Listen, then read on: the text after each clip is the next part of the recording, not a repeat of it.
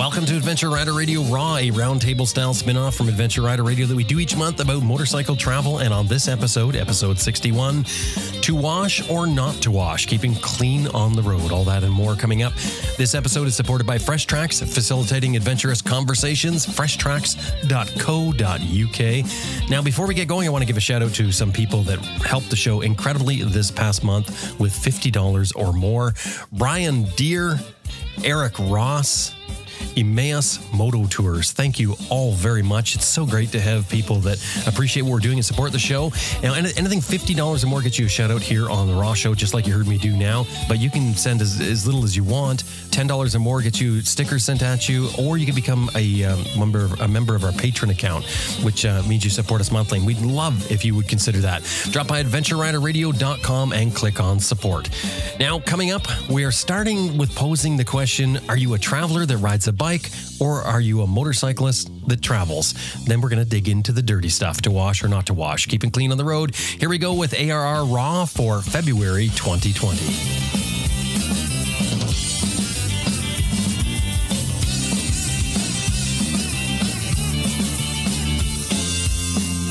Well, you ready to go? Anyone sure. not ready to go? Then here we go. I heard that. Recorded live from the Canoe West Media Studio, this is Adventure Rider Radio Raw, roundtable discussions about motorcycles, travel, and anything else that crosses our mind. Completely unscripted, raw, and personal. My name is Jim Martin, and today, the virtual roundtable afforded through the magic of the internet. I am joined by my regular, esteemed Overland co host. I'm going to start with Sam Manicom, who is in the UK. Hello, Sam. Hey, top of the day, everybody. Did you get that? I actually managed not to say top of the evening for a change. Nap time. So you, are you're, you're almost in summer with the UK. You got to be just you know chomping at the bit to get out there and get on the bike. Oh yeah, too right. Actually, tonight is one of those winter nights that I really really like. So here comes the Exeter weather forecast.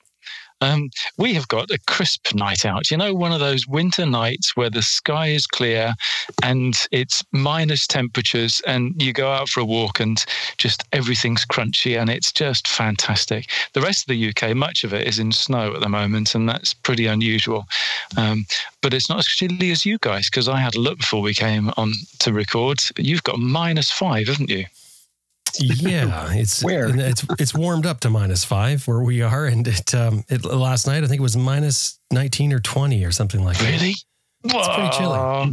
No, yeah. I'm going to stay in Exeter. Thanks. You guys can keep yeah. that. Saskatchewan is hitting minus forty eight. Oh. Yeah, that's chilly. Oh. Well, we'll also uh, bring in uh, Michelle Lamphere. Michelle, hello. Good morning or and afternoon lo- or evening, wherever you are. Wherever it is. um, and, and, and you're located where again?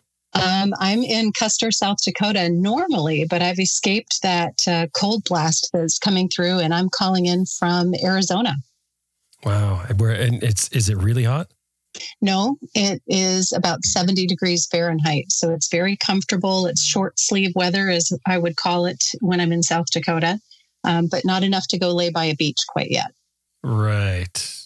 Shirley Hardy Rix and Brian Rix are in Australia. Good morning. Good Good morning, good morning. And uh, it's going to be 31 degrees Celsius here today, and that's uh, double it and add 30, 90, 90 something in Fahrenheit. Thank you, Shirley. Well, yeah, I don't know what you got. You live in minus? God help us. We, I've been riding um, the mountains, uh, 1,400 kilometres around twisty roads with some mates over two days over the mountains, and the, the lowest temperature I think we got to was oh, 23 degrees centigrade. um, perfect. Uh, perfect weather, perfect road. Scratch the tyres up which I only put on. So I need a new set now. So anyway, had a it's, great time. it has, it has come to this that he came back, put a post on Facebook, and that's how I found out he needed to buy new tyres. oh, we might have to dig into that later. Grant Johnson is in British Columbia, Canada. Hello, Grant. Hello. How's everybody doing? We're doing okay here. Just enjoying a beautiful, beautiful sunny day and trying to not think about the minus 14 that's forecast for Vancouver. I know people that uh, haven't been to Canada think sometimes that all of Canada is in the deep freeze and it's frozen and it's snowing everywhere. Well, Vancouver is also known as Lotus Land, and it's supposed to be not this cold. We're talking record lows here. We're looking forward to getting out of the deep freeze soon. Wow, yeah, that is very cold for Vancouver.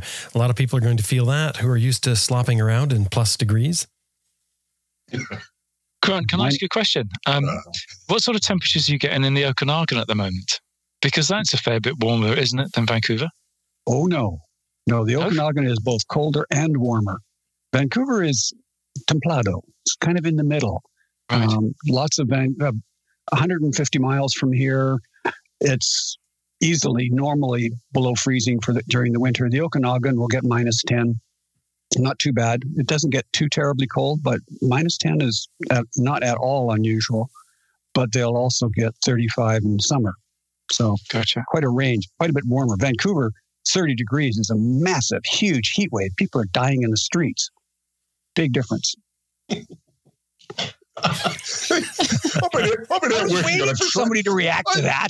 I've been out working on a tractor when it's been 50 degrees. You guys, God help I was going to say, all you get is Brian laughing in the background. Oh, it's a bunch of wishes here. I mean, the average Vancouverite does not have air conditioning. You know, Yes, why would why you, you you, you people don't do hot well. No, not at all. we do somewhere Well, we in gotta- between very well. We've got a, a couple of things to talk about today. Uh, the first one being, uh, do you see yourself? I, I, I like this question, and I think you know, I, I think Sam, you and I have talked a bit about this in the past, um, but this is an interesting one to to see where everyone sits because it kind of. It, th- this the answer to this question will, was sort of paint the picture of what you really like as a as a traveler. Do you see the question is do you see yourself as a motorcyclist who travels or a traveler who rides a motorcycle? Now, the interesting thing to note here is somebody that we all know of is Ted Simon, who uh, did his trip and uh, on the motorcycle and is so famous for it. Yet Ted was Ted actually says he's he's a traveler, and the motorcycle. The reason he rode the motorcycle on that trip was just because it was something different. He wasn't this diehard motorcyclist. So, Michelle, I'm going to start with you since you proposed this this question. Where do you fit in this? Oh, me personally, um, I'm I definitely would call myself a traveler. I had traveled um, to maybe two dozen countries before I ever even got back on a motorcycle. I'd ridden them in high school, but hadn't ridden for 20 or 30 years. And for my 30th birthday, decided to go back and get my learner's permit and get a bike and start riding again. But in the meantime, I'd traveled lots. And so it was a very separate kind of interest for me. Um, so yeah, for me personally, I think that uh, I'm more of a traveler, and I think I think in terms of people being on sort of a, uh, a scale, one end of the scale being very intensely a motorcyclist, and the other one maybe being very intently a traveler. And I think most people that we see out on the road fall somewhere in between. They're a combination of the two. So, did the motorcycle for you was that just a means of transportation to begin with? Um, it was, and it actually kind of more a hobby. I know that's going to sound maybe strange to some people, but I grew up in Sturgis. I was born and raised in Sturgis, South Dakota. So, home to the big Harley Davidson rally. And my first motorcycle that I owned was a Harley. So, I would go out on weekend rides or evening rides after work and just maybe put, you know, 50 to 100 miles on in an evening and just go for a nice cruise and then go back and, and, um, go home for the evening. So I didn't actually travel. I didn't really even think in terms of doing overnight trips or extended travel. And really can't remember how many years I rode before I ever even crossed a state line, which is funny to think of now that I've done some traveling internationally. But for a long time, for a number of years, I just rode inside my own state. Yeah, but by the sounds of it, you you did enjoy riding your Harley, so that was sort of like a separate thing to you. You didn't mix the two. That is really what it was. You you had the the love for the motorcycle and the love for travel, but you weren't mixing them. Very, very much. That's exactly what it was. I, I saw saw them very separately, but loved them both. So now that you mix them, are, are they inseparable? For me, yes, uh, Hmm. absolutely. And and so now I see travel differently. I used to save up my two weeks of vacation from um, work and and plan a, a trip. I'd fly in someplace to a destination somewhere overseas and plan that two weeks, pack it full of activities, go and see all of the uh, you know World Heritage sites, and go and see restaurants, and um, you know plan out whether I was backpacking or taking a train or renting a car. So I'd fly in someplace, do everything I could for two weeks, and then fly home and just really kind of compartmentalized that travel activity. And then did the same with motorcycling, just limited that to weekends and evenings. And now that they've mixed, I see travel completely differently. And I, I, re- I don't know that I've taken a trip. There've been a handful, um, but not in the same way. I travel either to an event or to friends um, that are, I'm associated with through motorcycling, or I travel by motorcycle because I, I like to see the world differently. And I enjoy the journey on the motorcycle as much or more so as the destination when I get there. So now these two things have mixed. These, these two things that you like together, do they, they are they equal to a greater amount than the, the sum of the parts? I think so. Yeah, for me, there's definitely a synergy that's achieved by by traveling by motorcycle.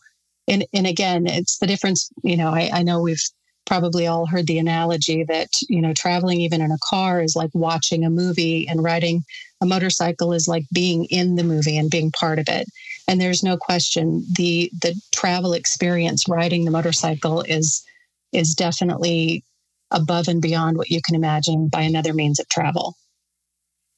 Well, Shirley. Now, I'm curious your view on this because you're riding on the back with Brian, so that sort of gives you the idea that it's it's Brian's love the the motorcycle. Where do you sit on this? A motorcyclist who travels, or a traveler who happens to ride in the back of a motorcycle? Because it's I'd say I'm a- Yeah, well, I'm the traveller who takes the free ride. Um, but um, like Michelle, Brian and I did an enormous amount of travelling before we started travelling overseas on the bike. I mean, we've always ridden a lot around Australia together, but we'd um, travelled by train and bus and you know hire car in in Europe um, and uh, and the US before we did motorcycle trips, and I would go back to travelling any form of transport. Uh, uh, for me, um, in, 19, uh, in 2018, when we went to France, our bike was late getting there. So we ended up having to hire a car to drive around the areas of France we were visiting. And as it turned out, it was the best thing because there was a huge heat wave and we wouldn't have done anywhere near as much sightseeing um, if we'd been in motorcycle gear, getting on and off the bike, lugging around all the heavy helmets and jackets and things. Whereas being in a car with a pair of shorts and a t-shirt on Yeah. and getting back into the air conditioned, we were able to to do a bit more.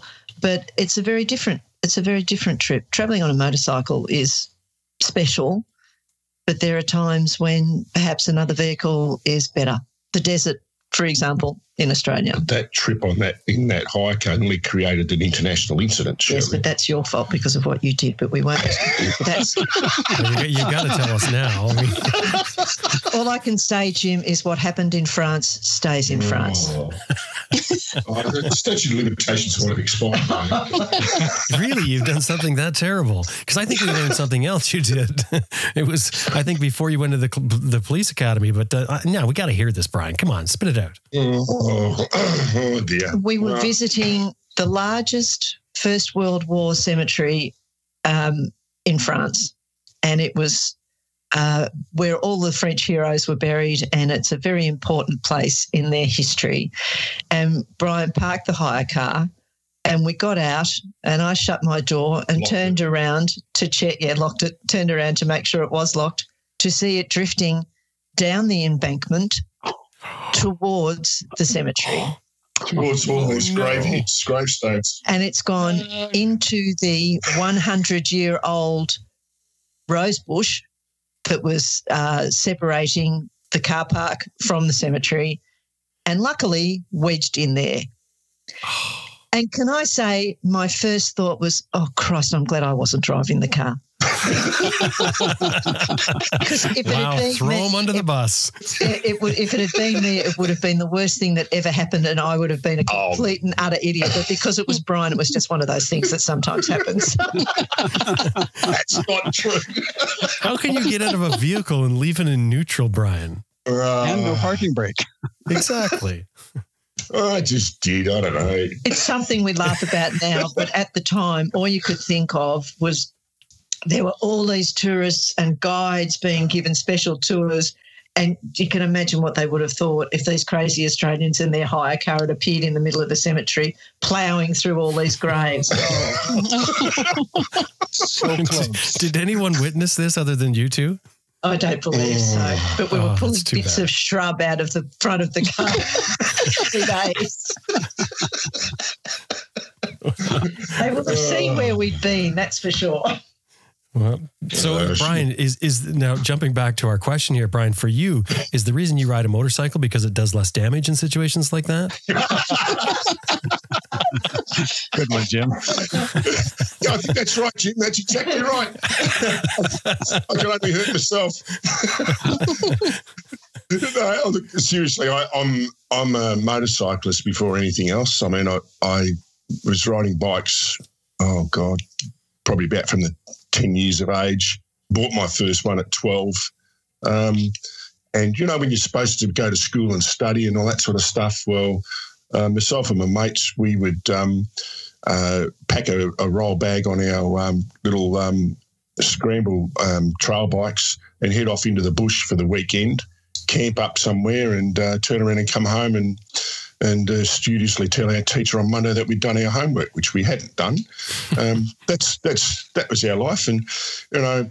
I, I, I never owned a car. I only always had a motorbike. And um, uh, when I joined the police force, I was a typical bikie. I had the, you know, the old grey um, uh, army um, greatcoats that you used to have, flying boots, long hair, beard, um, and travelled everywhere on a bike. Um, and got cleaned up uh, the, and I had a haircut the day before I walked into the police academy.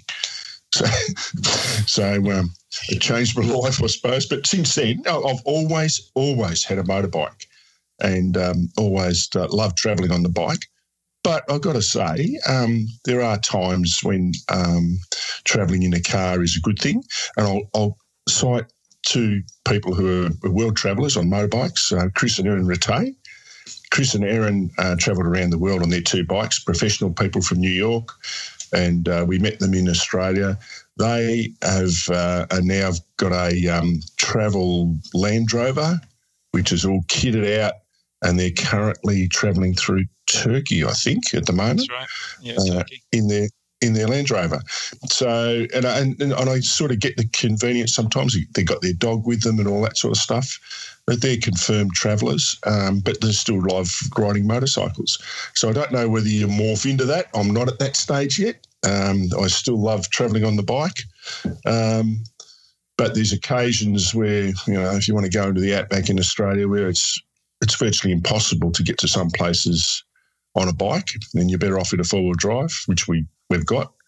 So um, I, I see it as two different things in a, in a way, and I like Michelle's comments about when you mix them together, it is another, and it's it's basically another aspect.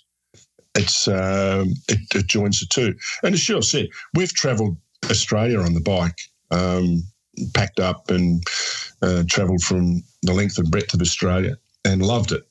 Um, so yeah, either way for me doesn't really Brian, matter. How did you convince Shirley that um, riding on the back of the motorcycle would be a great way to travel when you've already traveled before this extensively without a motorcycle? Um, we started. Um, th- there was a World Superbikes run down at Phillip Island. We were living in Melbourne, and I said to Shirley, "Let's jump on the bike and go down." there." It was a beautiful day, so we we rock off down there on our, our V twin Yamaha, and um, we just had a discussion. And Shirl's talked about the days when she would jump on the back of the boys' bikes and they'd go screaming off from Bondi Beach or, or Manly, Manly Beach, Beach. Sorry, Goodness oh gracious. God, help us, Manly Beach. And um, uh, we decided. I said to her, "Well, would you like to start travelling on the bike?" And she said, "Yeah, why don't we do that?"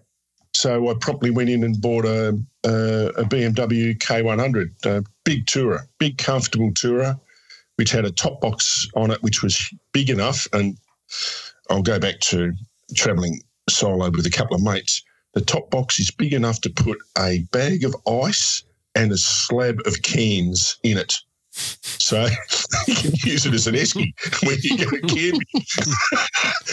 anyway, Just translating for the North Americans, the slab of cans is a case of beer and the esky is the cooler. I got it. Yeah, Thank you. thank you. Thank you. uh, but so we, we we toured on that, didn't we? It, We had yeah, it didn't, it didn't take a lot of convincing. No, no, and and from that time on, uh, that was it. And one of my dreams, my dream was to to um, ride over to the Isle of Man or whatever, and that's that was the genesis for our first overseas travel on a bike.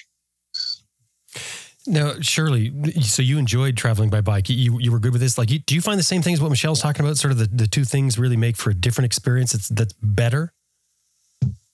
Um, they make for different experiences, definitely. Um, better? Mm, I'm not sure. In some ways, yes, better. But um, in other ways, yeah, it's, I, I don't know. That's a really hard one, whether it makes it better. But I certainly enjoy it. And we've done plenty of things and been to plenty of places that we probably would never have done if we weren't on a bike. And you certainly meet a lot more interesting people when you're traveling on a bike. You don't pull into a petrol station and have people come up and go, mm, interesting, Holden, where have you come from?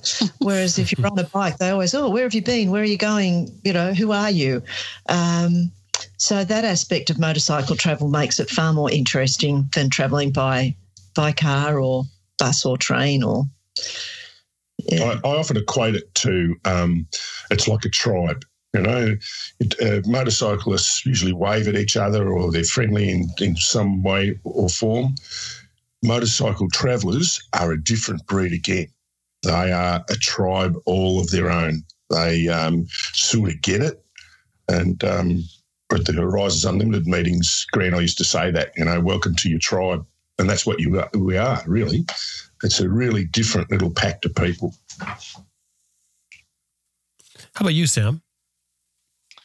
Um, first of all, I think um, Brian just hit a nail on the head um, with the, the tribe thought. Um, I really like that. I hadn't really thought about it. I'd always just thought it was a group of people that um, rode motorcycles and light travel that I felt particularly easy to bond and to enjoy the company was.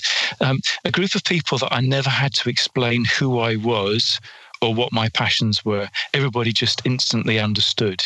And I, I really value that experience. Um, but going back to your question, um, traveller who rides a motorcycle.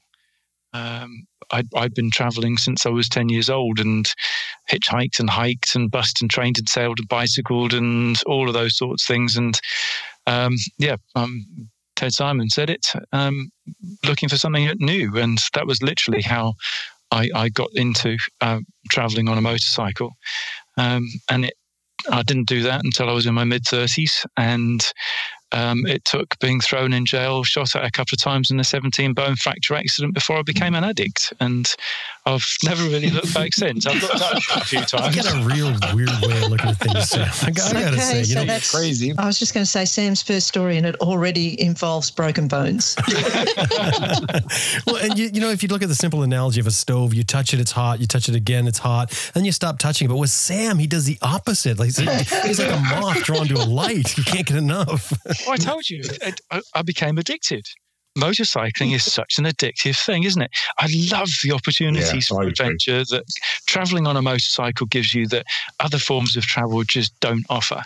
Um, it's it's the freedom, isn't it? The opportunity to stop, to take those side turnings, and and I I just really love to ride.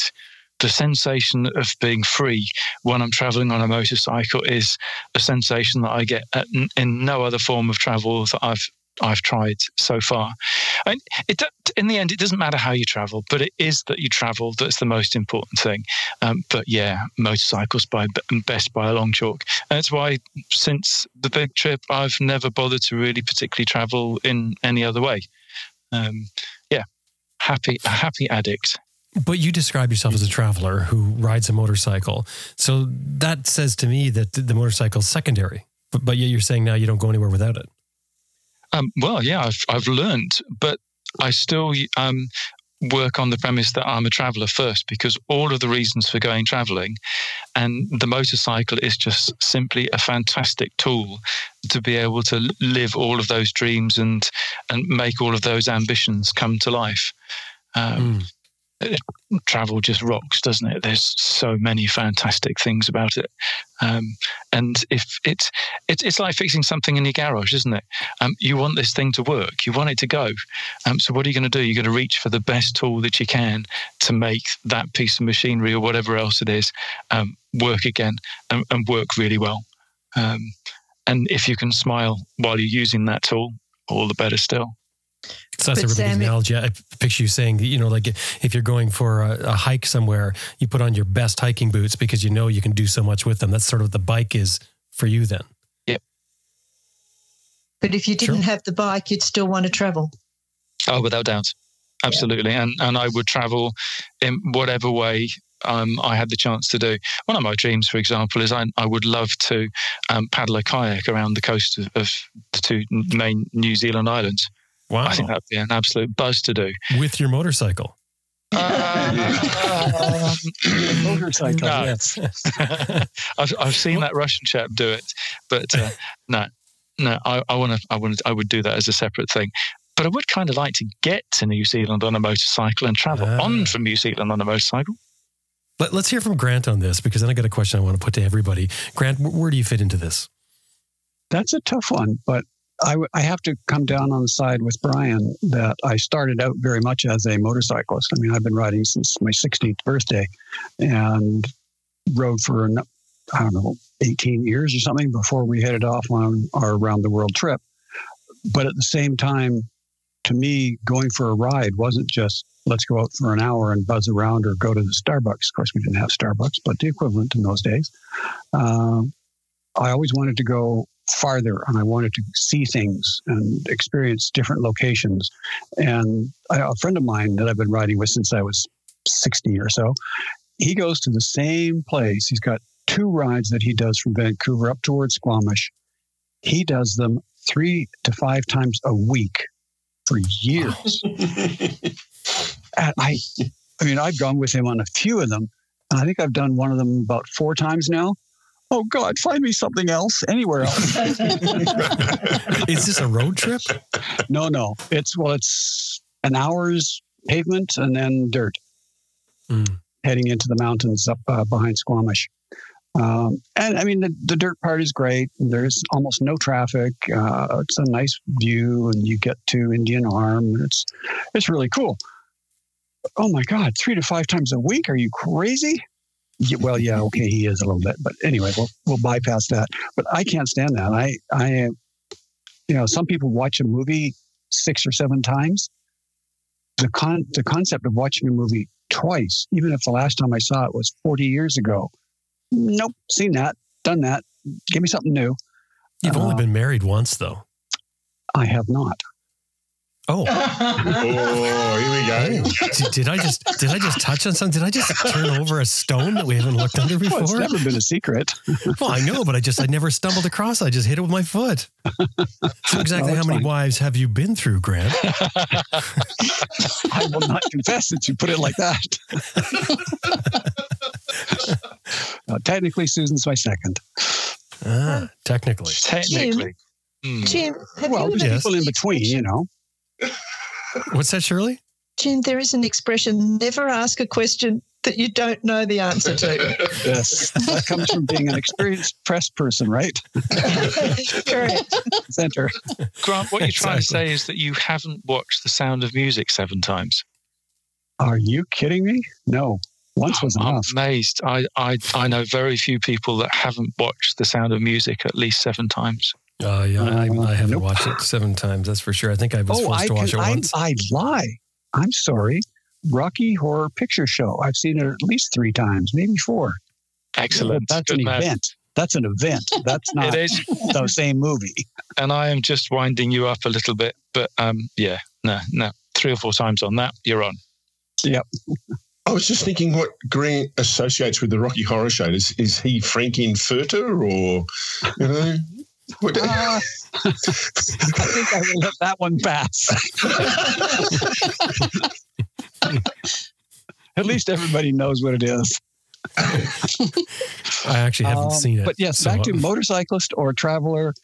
I mean, we've done a lot of travel on the motorcycle. We've also done a lot of travel by jumping on an airplane and going somewhere. Like we've done a lot of dive trips to various parts of the world, particularly little islands in the Pacific and stuff like that. And, and you know, taking a motorcycle for that's crazy. But you kind of miss it when you have to take a taxi and you want to just kind of wander around and see the rest of the island and you don't have your own vehicle. You don't have the motorcycle to get out and putt around on. It's frustrating. But Yeah, that's, okay, that's you're still having a good trip and you're still having fun. I think the important thing is to travel, to see things, to learn about people and all the rest of it.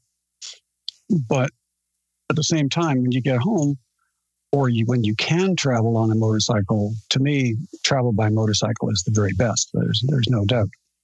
But as Brian said, sometimes in the deserts, I think it was Brian or Shirley said it, in the deserts of Australia, Yep, I've done it on a motorcycle and I've done it on a four wheel drive with air conditioning. Yes, the motorcycle is not the best choice. Yeah, that's right. That's right. But I, I agree with you too, Grant. You know, when you when you go somewhere overseas and you have the yearning, you got to get on a bike. I mean, we hired this little thing on Santorini. Remember that, sure? we had this tiny little scooter, and Santorini is quite steep. And you, and I, I went down to the the wharf area. And this thing didn't have enough go to drag us both up the hill. So I had Shirley to had to get off and walk. but still, it had two wheels, you know? Yes. We, went, we went to the best restaurant in Santorini, which is in the middle of the, the of the island, and you watch the sunset over there. And so we putted in on, on our little step through, and we parked amongst Porsches and Maseratis and Ferraris and all the rest of it. And um, her, Shirley hitched up her skirt, got on the bike, and we wandered wandered off, didn't we, Shirley? Yeah, it was it was different. So yeah, I, I, I get it. You know, So, down Shirley, would you have rather have been getting in the Maserati or getting on the scooter? Oh, after dinner, probably the scooter. Um, I, I will use the same expression I've used once before with you people. We were a little over refreshed. Oh, I love that. so, so okay. So for for for Sam, Michelle, Shirley, um, I think you all said that you're you're, you're travelers first. When you when a travel opportunity comes up, or you think of traveling right now, does it always have to be the motorcycle you think of, or, or do you think of travel and then you think of, hey, will I take the bike on that? You know, you know what I mean, like that mindset of decision making, or do you not even entertain things that are, are not motorcycle related? Oh. Just calm oh. down. Just calm Yeah. down, everybody. Just one at a time. I, I don't think I ever would pass up an opportunity to travel anywhere, any way that I can. So I think my instinct is probably, yay, travel. Where am I going? And then second step is, how am I getting there? And I think about the bike if that's an opportunity. Um, but yeah, I, think travel is is most important to me, and I I agree. I've used trains and um, boats and ferries and backpacking and all sorts of ways to get places. So I, I wouldn't miss a travel opportunity just because I couldn't have the bike. And if you travel somewhere, Michelle, for work, let's just say for business stuff, when you when you plan your destination or you know you're going to des- your destination, do you think then about maybe I could rent a bike or something like that? Is there always that desperation to get on two wheels? It depends on where it where I'm going uh, for work or for travel. But yes, that's that's one of the first things that I wonder about. Um, yeah. Shirley and Sam? Um, yeah, um, certainly the travel would be the first option. I wouldn't stop doing. I wouldn't refuse a trip because it didn't have a motorcycle included. But we, um, well, we go to the effort of shipping our bike across the world so we can travel on it. So certainly traveling on the bike is a priority. But um, we're planning a trip for if ever we can leave Australia again, um, which will include part motorcycle and part uh, independent travel using public transport and things. So, uh, just because of time and getting from A to B, and we want to do something in A and B, and they're not next door to each other. So we um, we look at the travel options, and yeah, if we can incorporate the bike, most definitely, we'll we'll take the bike. Sam, that's your cue. That little gap. This is- that's your cue right there. You need a buzzer. I'm, I'm- I'm on my best behaviour tonight. I've decided that I'm not going to interrupt everybody like I have done the last couple of shows. So I'm leaving plenty of backspace, and I've already failed three times tonight. Hang on, hang on one second. Hang on a second. Did anybody notice Sam interrupting anybody? Because I, I haven't noticed it, Sam. I think you just have to go back to normal. oh, all right, then I'll talk over everybody. Um, I, Birgit and I have uh, flown to, to various places and then rented motorcycles when we've got there or rented scooters. Vietnam's a perfect example of that. But sitting listening to what everybody was saying, um, it made me start thinking about uh, the trips that I've been doing in the United States. And there was one of the tours that I did in a rental car. And it was April, and I was heading up into um, the northeast of the United States, and it was pretty damp and pretty cold. And there were a lot of the time I was very happy that I was in the car. And I started to think about the logic of getting around on, on these trips and you know carrying boxes of books and pop-up banners and boxes of t-shirts and all of the rest of it. And i started thinking well that you know maybe you, you should be getting a station wagon or a, a, panel van or something like that and then you can sleep in the back of it and that'll help your funds and and so on. And i i think i thought about this for about three days and then thought stuff it i'm buying a bike. Why? Yeah I, I get it. Yeah no, no, but I'm curious. Like, what, what was the decision process here? You, you were you you were felt something was missing. Oh, absolutely, without a doubt. Um, the the fun factor uh, was missing, and yes, of course, it would be an awful lot easier not to be messing around shipping boxes of books and and sometimes not having enough of a particular title when I finished the presentation oh. because it's suddenly gone well or whatever else it may be. Because if I had a panel van, you know, so much easier so much easier, and yeah. it would save me a fortune sleeping in the back of it. Um, but the grin factor, where's the grin factor in that? It's just not there, um, unless it's snowing and it's really cold and um, wet and slushy. And, yeah, but no, even then, I think I would still rather ride a motorcycle and and wrap up warm. Um, and so, yeah, I ended up buying a motorcycle, and what a good decision that's been. Well, it really helps you because of what you're doing. I mean, it sort of goes along with the whole, you know, persona of you're going there to talk about motorcycle travel. And you show up in a in a station wagon. It's it's um. I mean, it's okay. I don't think anybody would think anything of it, but it certainly adds to it. I'm sure you thought about that. You showing up on your motorcycle. I think that uh, a lot of guys that I'm linking up with in the states um, would just think, yeah, okay, that's a pretty sane thing to be doing. If I turned up in mm-hmm. a panel van, um, when I had the, the rental car on that particular trip, nobody raised an eyebrow, or if they did, they were very polite and did it discreetly behind my back. um, but um, yeah, there is something really nice about turning up on a motorcycle. And there are one or two of the BMW dealerships, for example, where the guys cleared a space for um, lucky to be inside.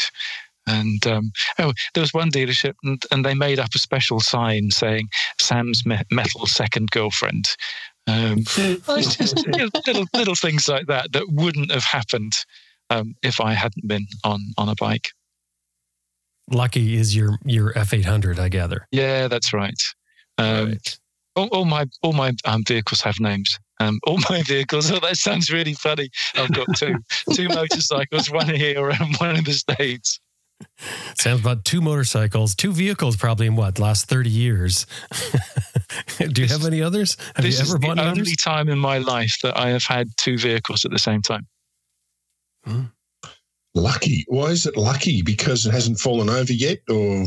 Well, I think it did before I even got out of the garage. But oh, probably not a story. Yeah, that's not a story. yeah, she, was, she was just trying me out for size and just thought, oh my what have I ended up with? This guy's a complete idiot. and and I have mistreated her a couple of times, and she has promptly thrown me on the deck. So um, I, have learned a lesson. She's taught me well. Um, I haven't made the same mistake twice. Um, but yeah, no, it's um, lucky because I'm lucky to have it um, I'm lucky to be able to ride and do the things that I've been doing over in the States. And I'm lucky that I've got a, a bike that's in such good condition and makes me smile to ride. So there, there are a lot of luckies. Um, good things happen when I'm riding it too. So, um, yeah, it was just a collection of reasons. Because I don't know, do you guys name your bikes? Um, nope. No, nope. They already have oh. a name. Mine has a name. it's printed right on it. Right. Mine, my KLR is named Betty, but I didn't name her for maybe three or four years. hmm And it was just because the song Black Betty being stuck in my head one day. And it went on for like a week. And finally I thought, well, Betty's a nice name. I've always kind of wondered what her name was. So the bike is now Betty. Every time I hear grow. that song now, I think of your bike every single time Me it too. comes on the radio.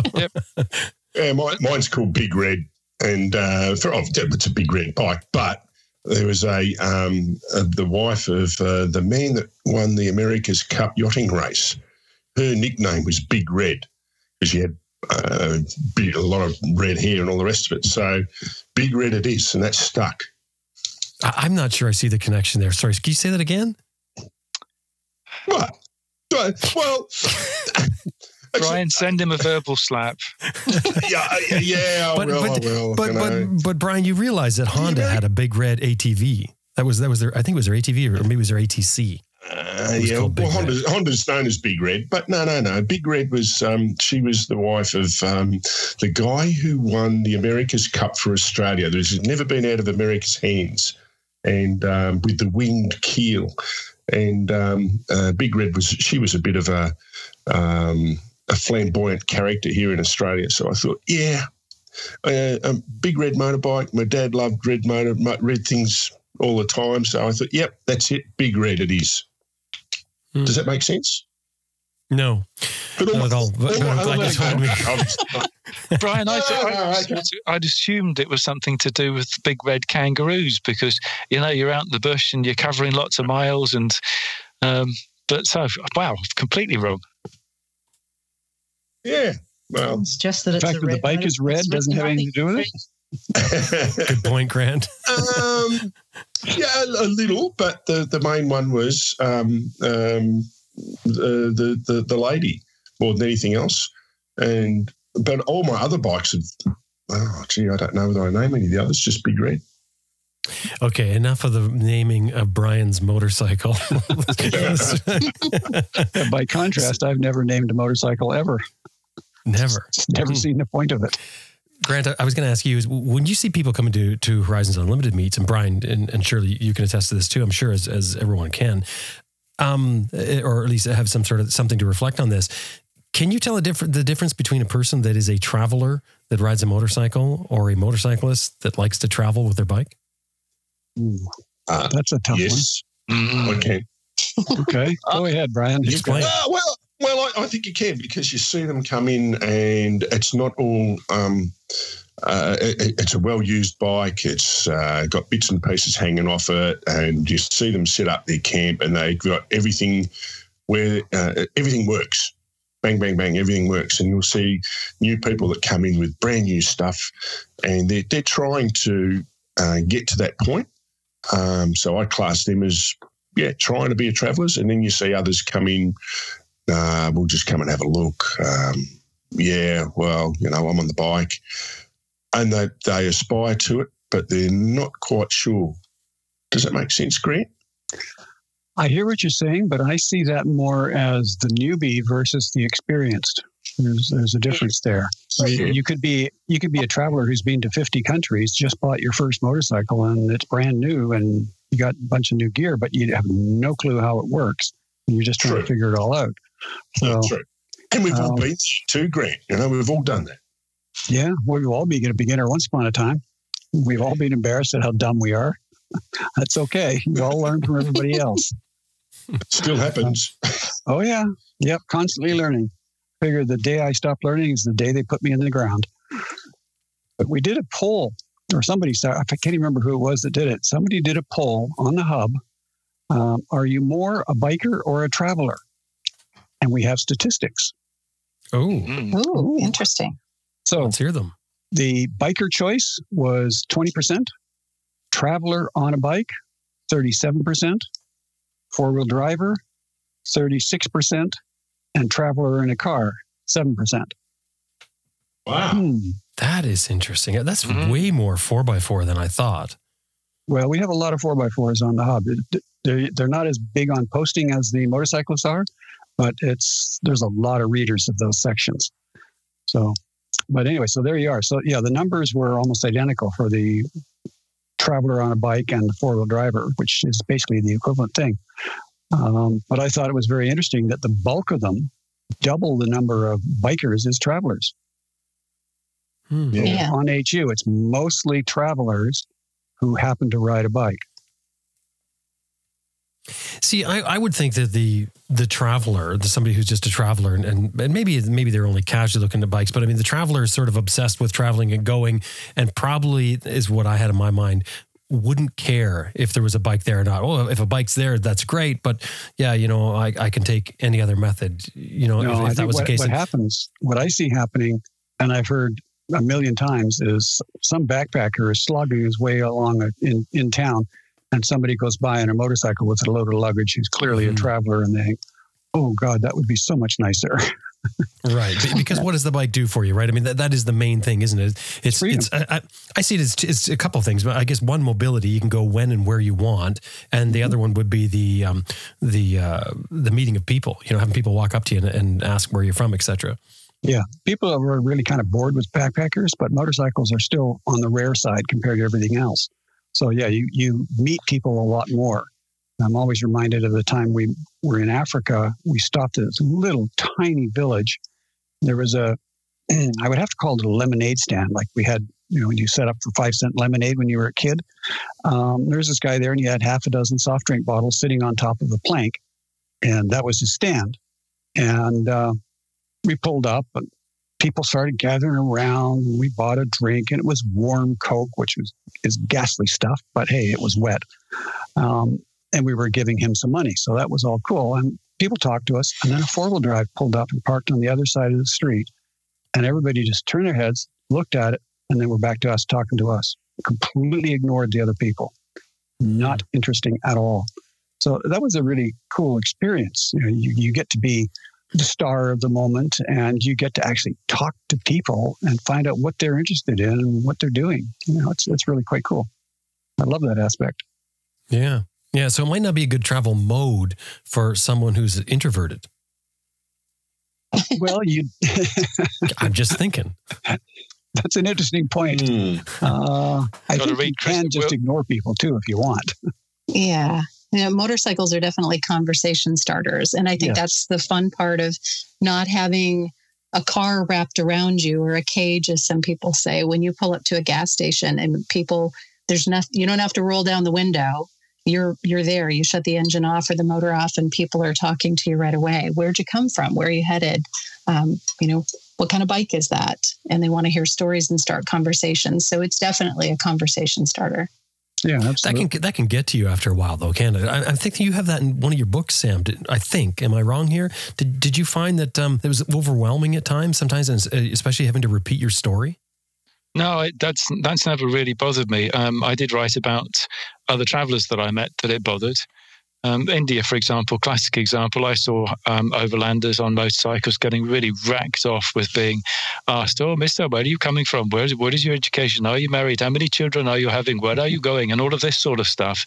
But I always used to think, well, look, if somebody's brave enough to come and ask a complete stranger those questions, then I just have to have the courtesy to answer the questions. And hopefully, when they've run out of steam, then that's going to give me the chance to ask them questions. So it's a reciprocal thing. But I only ever saw it really happening to people who traveled with motorcycles. I'd backpacked a six month trip in, in India, never had the same sort of thing at all, nothing like to the same extent. Um, it's, yeah. It's, it's it's nice. It's it's an icebreaker. You end up meeting kindred spirits, don't you? Um, when you're on, on a motorcycle. And Yeah. in India, Sam, people didn't. People wanted to know where we were from, where we were going, and as soon as we said we were Australian, initially they would tell us that they'd beaten us in the cricket, which they had the month previous, and then they wanted to know if we knew Ricky Ponting, who was the captain of the Australian side at the time. And when we said no, they lost interest in it in us immediately. Interesting. So um, let's just take a quick break. We're, we're going to take a, a break here and thank our sponsor, and then we're going to come back. We're going to talk about personal hygiene on the road. So stick around with us. I'm going to take a, just a, a quick second here and thank freshtracks.co.uk who sponsors Raw for us. Fresh Tracks has been around since the 90s. They work with companies uh, and groups to inspire, motivate, challenge, build communication skills through team building exercises. And they work with uh, a lot of big companies like Mars and Pfizer, Yahoo, uh, Comic Relief. Um, etc. So to have a look at what they've got, if you've got a company and uh, you are looking to build your team or co- uh, coagulate your team, maybe freshtracks.co.uk is the company you should be looking at, and of course, tell them you heard them here on Adventure Rider Radio Raw. Okay, so um, for our part two, personal hygiene on the road. I sort of want to do it in a somewhat organized fashion if, if we possibly can, if we can actually do this. So let's start off with the body, okay? And then we'll move into clothes and, and the bike, etc. As far as keeping clean. Does somebody want to kick this off with um, with some of the, the most obvious things about um, uh, personal hygiene on the road? Um, have a shower once a week at least, whether you need it or not. Good tip, Grant. Once a week. no, and you may as well. If you're not used to it once a week, just break out and do it. Yeah, that makes a lot of sense. Somebody else, maybe. oh, yeah. What do you really have, Grant? What do I really think? Have a Yeah, shower what once do a you week really least. okay, back back to Australia then. I find one of the things I find that's perhaps interesting, perhaps kind of obvious to everybody. If you're traveling as a solo male, your frequency of showering will be different from if you're traveling as a couple. Is that kind of obvious? No, uh, not at all, Grant. If you're a solo male, you're usually after a girl, aren't you? So you're definitely going to be showering at least twice a week. Oh, right. Okay. I hadn't thought of that aspect. we have met people with um, a BO problem, um, usually solo male travellers, I've got to say. mm. Um, We But- were one who had a, a grey t-shirt that we worked out was actually probably white at one stage. And that's the great thing about white is it just changes color as you go along, and it's still good. But I reckon if it stood it up in the corner of the room and whistled, it would have jumped into the washing machine on its own volition. So. Uh, and, and, there's uh, Linda Bick, who um, travelled through Africa years ago. Linda's well into her uh, 70s now, I think. And um, she tells a wonderful story at one of the Horizons Unlimited meetings about having this one t shirt and she'd broken her bike, bike had broken down in the middle of Africa. And she'd worn this t shirt so much that she had to turn it around and wear it uh, backwards because. Um, her front uh, had worn out the, the the the t-shirt at the front, and you could see through it. So she had to turn it around. Does that make sense for, for a girl? mhm. Yep. Yes. We've had that- Linda on the show a couple of times. I never heard this story before. Well, yeah, I've heard her say that at a Horizons Unlimited meeting. Got a lot of laughs. I'll bet. Linda's quite something. She's she's so tiny, and yet the things she Yeah. does, she just gets out and goes. And she's five what? Five foot nothing. Five foot nothing, yeah. feist, yes. Yeah, yeah, feisty lady. So, so I think we've we've sort of established here that the bo thing is a problem. The question is, what do we do about it, other than just shower once a week? I mean, what, what are ways of of um, of keeping clean aside from? I mean, I think the shower is obvious. but We're looking for alternatives here. Spend an absolute fortune on deodorant. I mean, listen, uh, th- this uh, if we take our skin off, it's about for the average person, it's about two meters square. That's a hell of a lot of deodorant money. I mean, to- Just not What? sure I'm not information. sure I I'm was thinking. Sam, this is going to come as a really big shock to you, but deodorant doesn't keep you clean anywhere other than under your arms. And it doesn't even Really? keep your underarms clean. It just masks the smell. So now you have a, like that that stinky body odor mixed with some sort of weird perfume. Exactly. You mean these these ones that I've been hunting out with a narrow roll on to use between my toes doesn't Oh. work?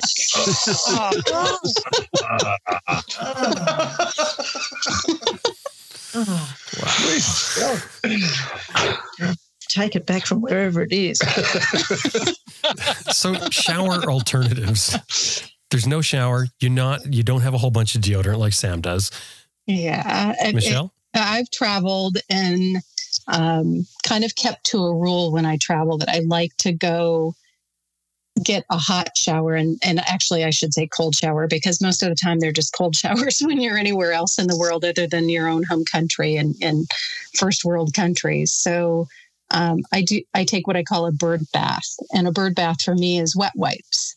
Um, so you're just kind of uh, biding some time, so to speak. But I like to think that I could get a shower. I'll camp. My unwritten rule is I camp for two to three nights, and then I I would like to be in a hostel in some place where I can get a shower. If I can take a swim or do something else to um, kind of extend that, then that may be uh, an option. But bird baths are kind of uh, the way that you bide yourself a little bit of time. And yes, deod- deodorant definitely helps. I love the bird bath. That's great. I mean, I mean, what the, the name for it? I think that's great. Yep, I love it too. I mean, we do the same Mm, I thing. haven't heard We that have a- expression, but yeah. yeah. but often we haven't had wet wipes, um, so we just have a cloth. You know, like I Right. don't like you call it a face cloth, and just use that. A bit of water, a little bit of soap, quick wipe, and not yeah, it doesn't take much water with that. You can do that with a No. water bottle. You drink Very water bottle. yes. right. Here's, here's, here's a thought for you. I mean, we're all fans of, of kit having two uses, aren't we? One, one of my favorite two uses is, and no wisecracks about me having a sock fetish. I have calmed down as I've got older. Um, but I like to travel with um, terry toweling socks. I just find them incredibly comfortable. And um, if you need a flannel, well, you've got a clean sock, haven't you? Just use that. Oh, that's that's an English fashion statement that's just screaming. Uh, it's, I don't know what. Listen, I'm not talking white terry toweling socks. I am talking black terry toweling socks. I travel on the safe side, you know. Black socks. I think that's even the same as white socks, isn't it? I mean, it, Hey, listen, sandals just don't look right unless you've got black socks. With yes, that makes sense.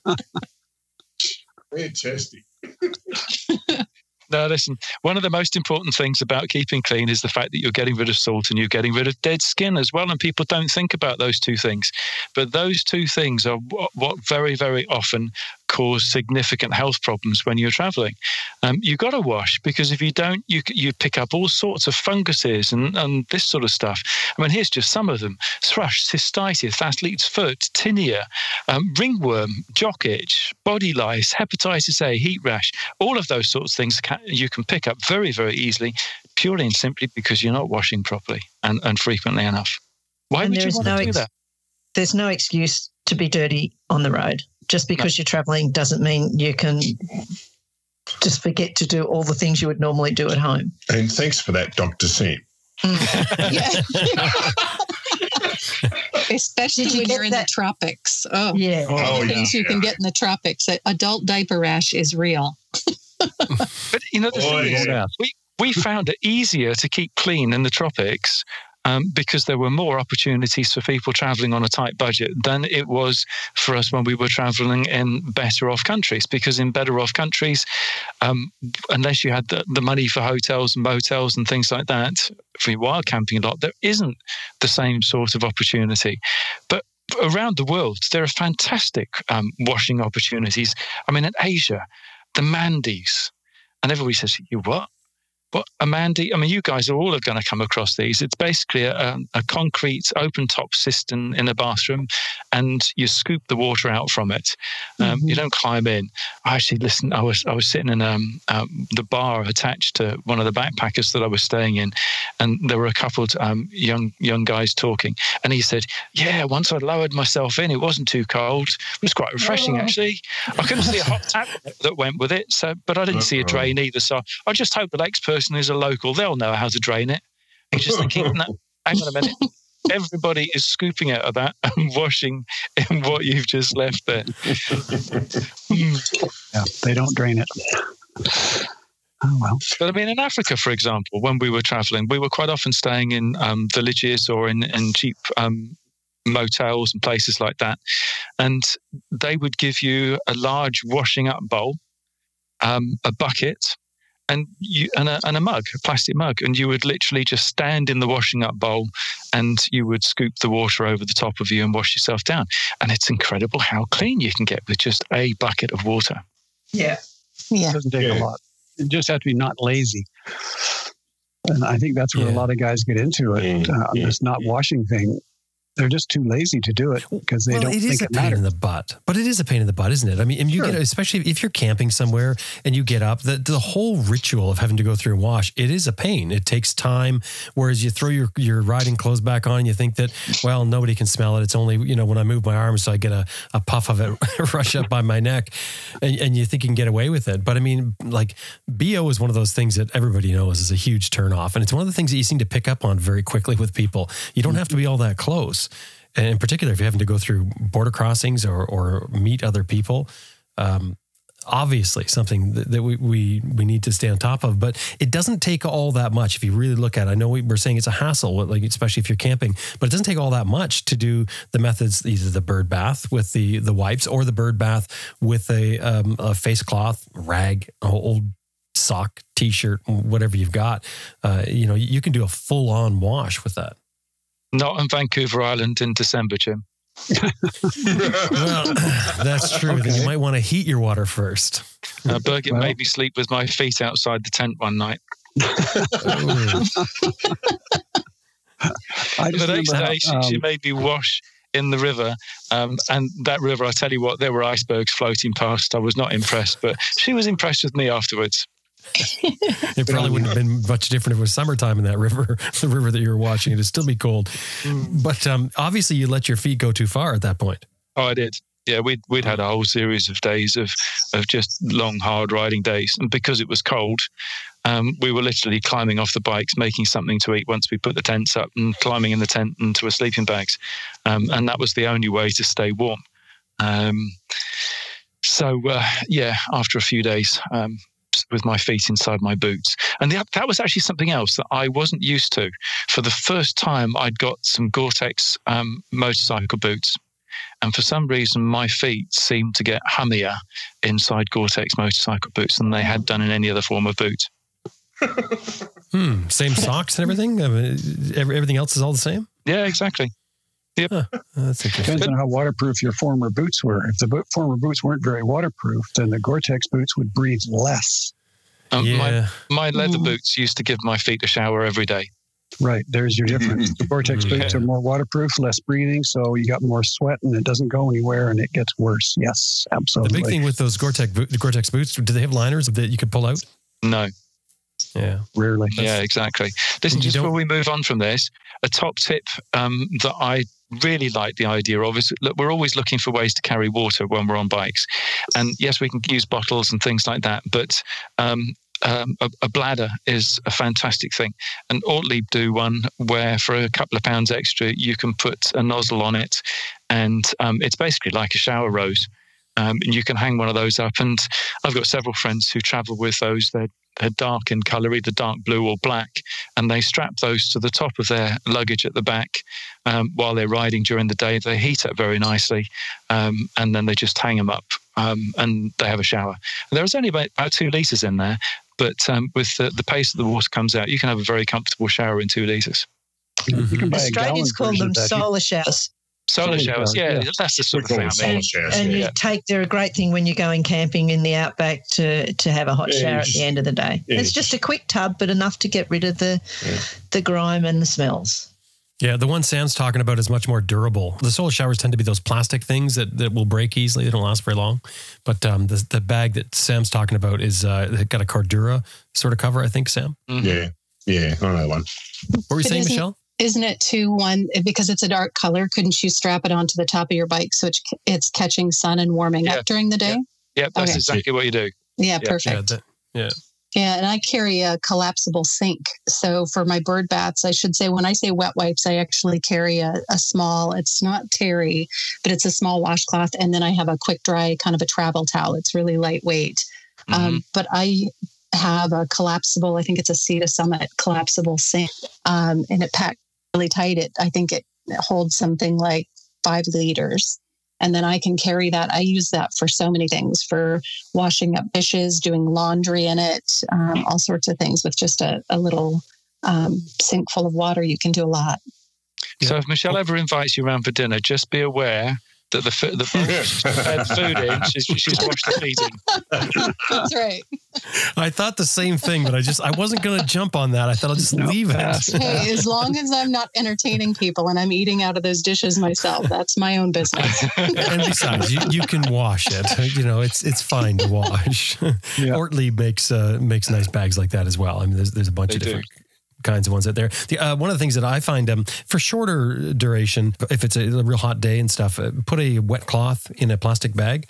Then you can pull it out. It's wet. You whip it around. It cools down. You can wipe your face down and stuff. That's always a, a nice thing to to use your your washcloth for. Yeah, Yeah, that's good. The question I had once at a meeting was, uh, "How do you carry shampoo?" You mean, how do you carry shampoo? Well, you know, you, you buy the big bottle at the store, and it's, it's an awful lot of stuff to carry um, to carry through Africa. I said, we use bar shampoo. You can get small bar shampoos that are, you know, the size of a regular bar of soap or even smaller, and those things last forever. It's just amazing. And I still use the same bar shampoo. It works great. The thing is, us guys can get away with that. I mean, I'll use soap literally to wash my hair. It doesn't. I don't care. But women don't want to do that, or somebody Oh, with long hair, like If Sam. bar shampoo, absolutely. Susan Mm, uses yeah. it too, and she's Yeah. fine with it. Yeah, bar shampoo can be really good, and it it works fine as long as I have conditioner too for my long hair. Especially when I'm riding, um, you know, I hair is something I have to be thinking of keeping it in a braid or keeping it tucked out of the wind. So uh, everything serves double duty on the bike. I usually will carry um, cooking oil, like olive oil, and I will put maybe just a coin size amount of oil in my hair after when it's wet after a shower and that kind of helps as a conditioner or moisturizer and keeps from getting tangles um, in my hair so i'm fine with bar soap i, I don't usually use bar shampoo um, i carry the liquid but either way whatever shampoo i use i use just a little bit of oil afterwards for that conditioner effect That's a nice tip, Mhm. and that uh, that obviously makes your hair soft, and it's That's yeah fine. yeah it Wow. works really well Yeah, I do the same, Michelle. It, it's um, why spend the money on expensive conditioner when you've got something like that that's got the double value. I did try the the bar soap, but I found that it made my hair, uh, my scalp really dry, so I stopped using it. that's what I've heard with it. Is it makes your skin dried out, You And even your get the hair, good too. stuff because the stuff But- I've used I got from um, is it is it Body Shop? Oh, the Yeah, high end stuff. Yeah, the Yeah. high, it's high end stuff. You know, it's not cheap, Yeah. but it's it's really good. You won't get that on the road though. Well, one bar will last you for Africa. Oh, I see. But one thing that we do, I mean, somebody mentioned earlier on about the size of um, the shampoo containers and so on. Um, Birgit and I will, um, we, we have small bottles. And when we're in a backpackers hostel somewhere, we'll ask anybody if they want to sell some of their shampoo.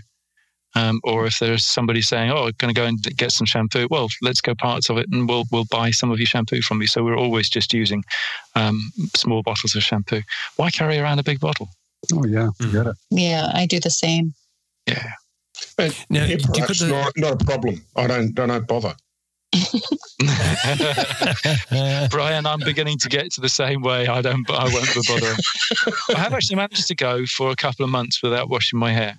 Um, and for the first week or so, it was um, absolutely comfortable. Second week, it itched, itched like crazy. And then I realized that actually it, it wasn't um, the grease or anything else that naturally accu- accumulates with hair. It was the dirt that I wasn't washing out. And as soon as I started rinsing my hair every, every other day, um, then it was absolutely fine. And I didn't use shampoo for a couple of months. I was wondering if it was the salt or the dead skin.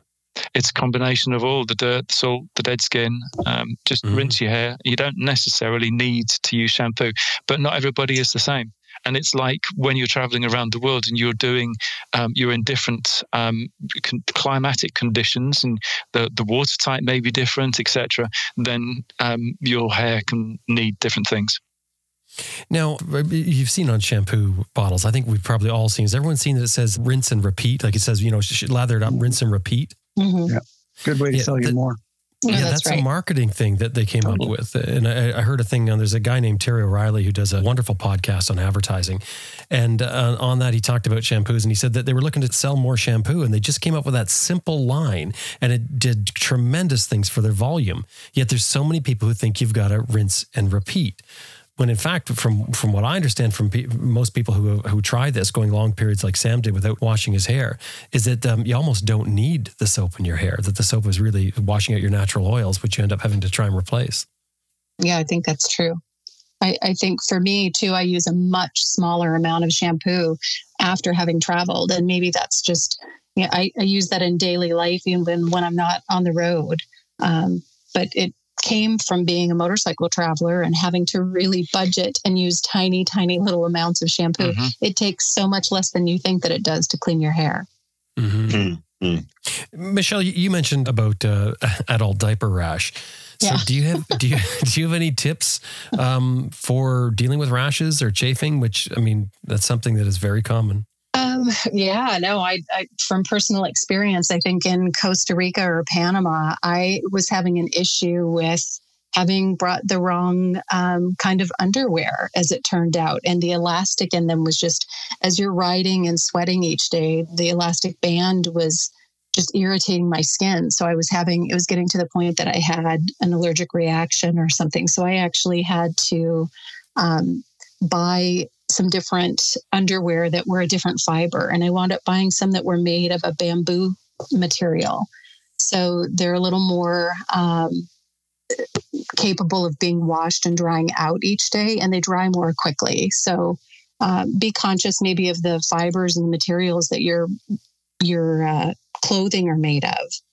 That makes you think about the idea of trying something new on the trip. That's probably not the time to do it. Stick right. to the stuff that you know. Yeah, well, and, and that's what I did. I took I took clothing articles from home that I'd traveled all the way through what I thought were hot areas, but there was a difference between traveling desert and traveling really intense tropical humidity. Oh, and it was the mm-hmm. humidity that made the difference for me. Oh, so the right. heat wasn't the issue. Mm. Yep. Yeah. Yeah. Yeah. Yeah. No, it's a real issue. And once people start getting um, um, a rash in the area of the groin, it's actually quite difficult to get rid of. Um, there are various potions and lotions that you can use, but I've, I've traveled with some people who have just been so sore they can hardly walk. Um, and then it's literally a case of getting baby lotion with a, a high zinc content. But they were guys, so I didn't offer to rub it in um, yeah, that it is a tough one to deal with feet as well, right? Anywhere you get any sort of chafing you get, that's always difficult to deal with because you keep doing the same thing usually that caused it. So to try and deal with it um, while you're riding or while you're still doing whatever it is, it's, it's that's difficult. Yeah, I was traveling with a, um, uh, not with, I should say, but traveling through Central America and met up with a Swiss couple. And um, we had a discussion around the campfire, as you do one night, talking about all of your aches and pains and, and whatever's going on uh, in your world that day or that part of your trip. And we were talking about foot issues.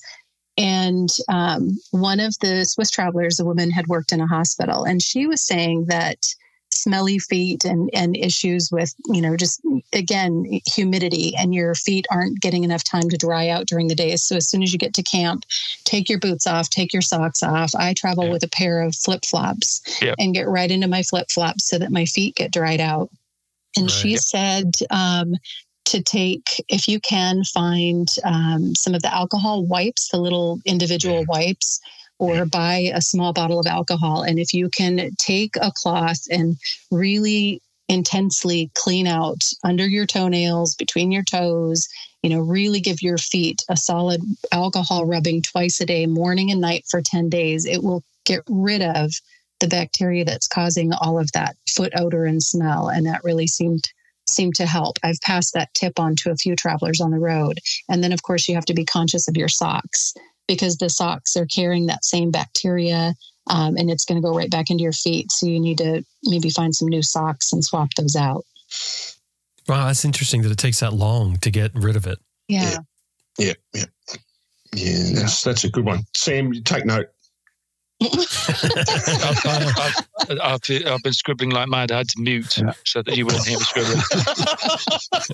well, I think the the uh, tip about replacing socks is a really good idea too, because even the hottest wash uh, may not get it. You know, replacing them is probably the safest way to go. I agree with you. I mean, uh, one of one of the things that we do if we've got cotton clothing, um, we fairly regularly boil um, the clothes, give them a really good blasting, and then make sure that they thoroughly dry out, because cotton's an absolute sod for picking up and, and retaining. And this is one one of the reasons why so many more people will travel with um, man-made fibers now, because they've got that good um, in comparison to cotton and they, yeah. they dry that much faster. So you know you're you're not putting already damp clothes on, and you're not um, they the moisture evaporates from them that much faster. So you're not spending hours walking around in in soggy t-shirts, which is just basically breeding um, lurgies. Yeah, sure. I've washed the t-shirt and then just put it straight on. It's a bit damp, but it's a bit kind of a warm day, so it's fine.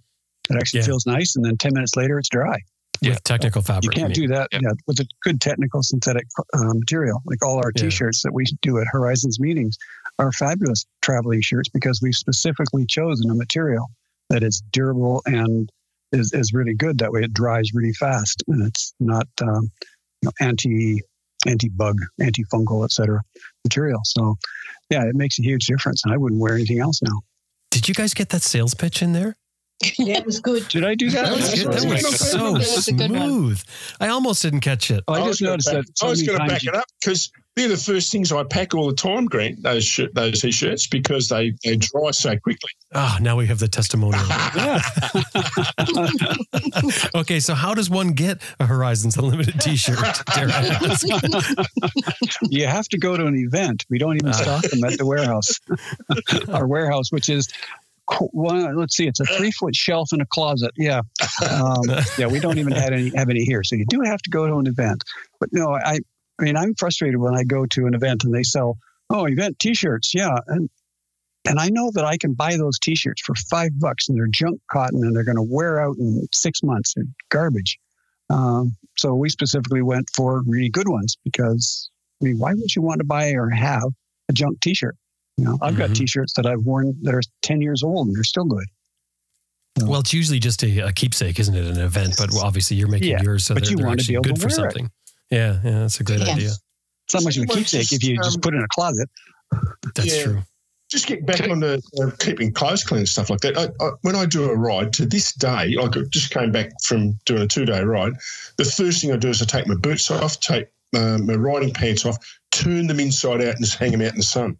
Yep. Yes. Um, that's the first thing you do after every ride is just do that, and that seems to keep everything pretty fresh and um, and clean between washes.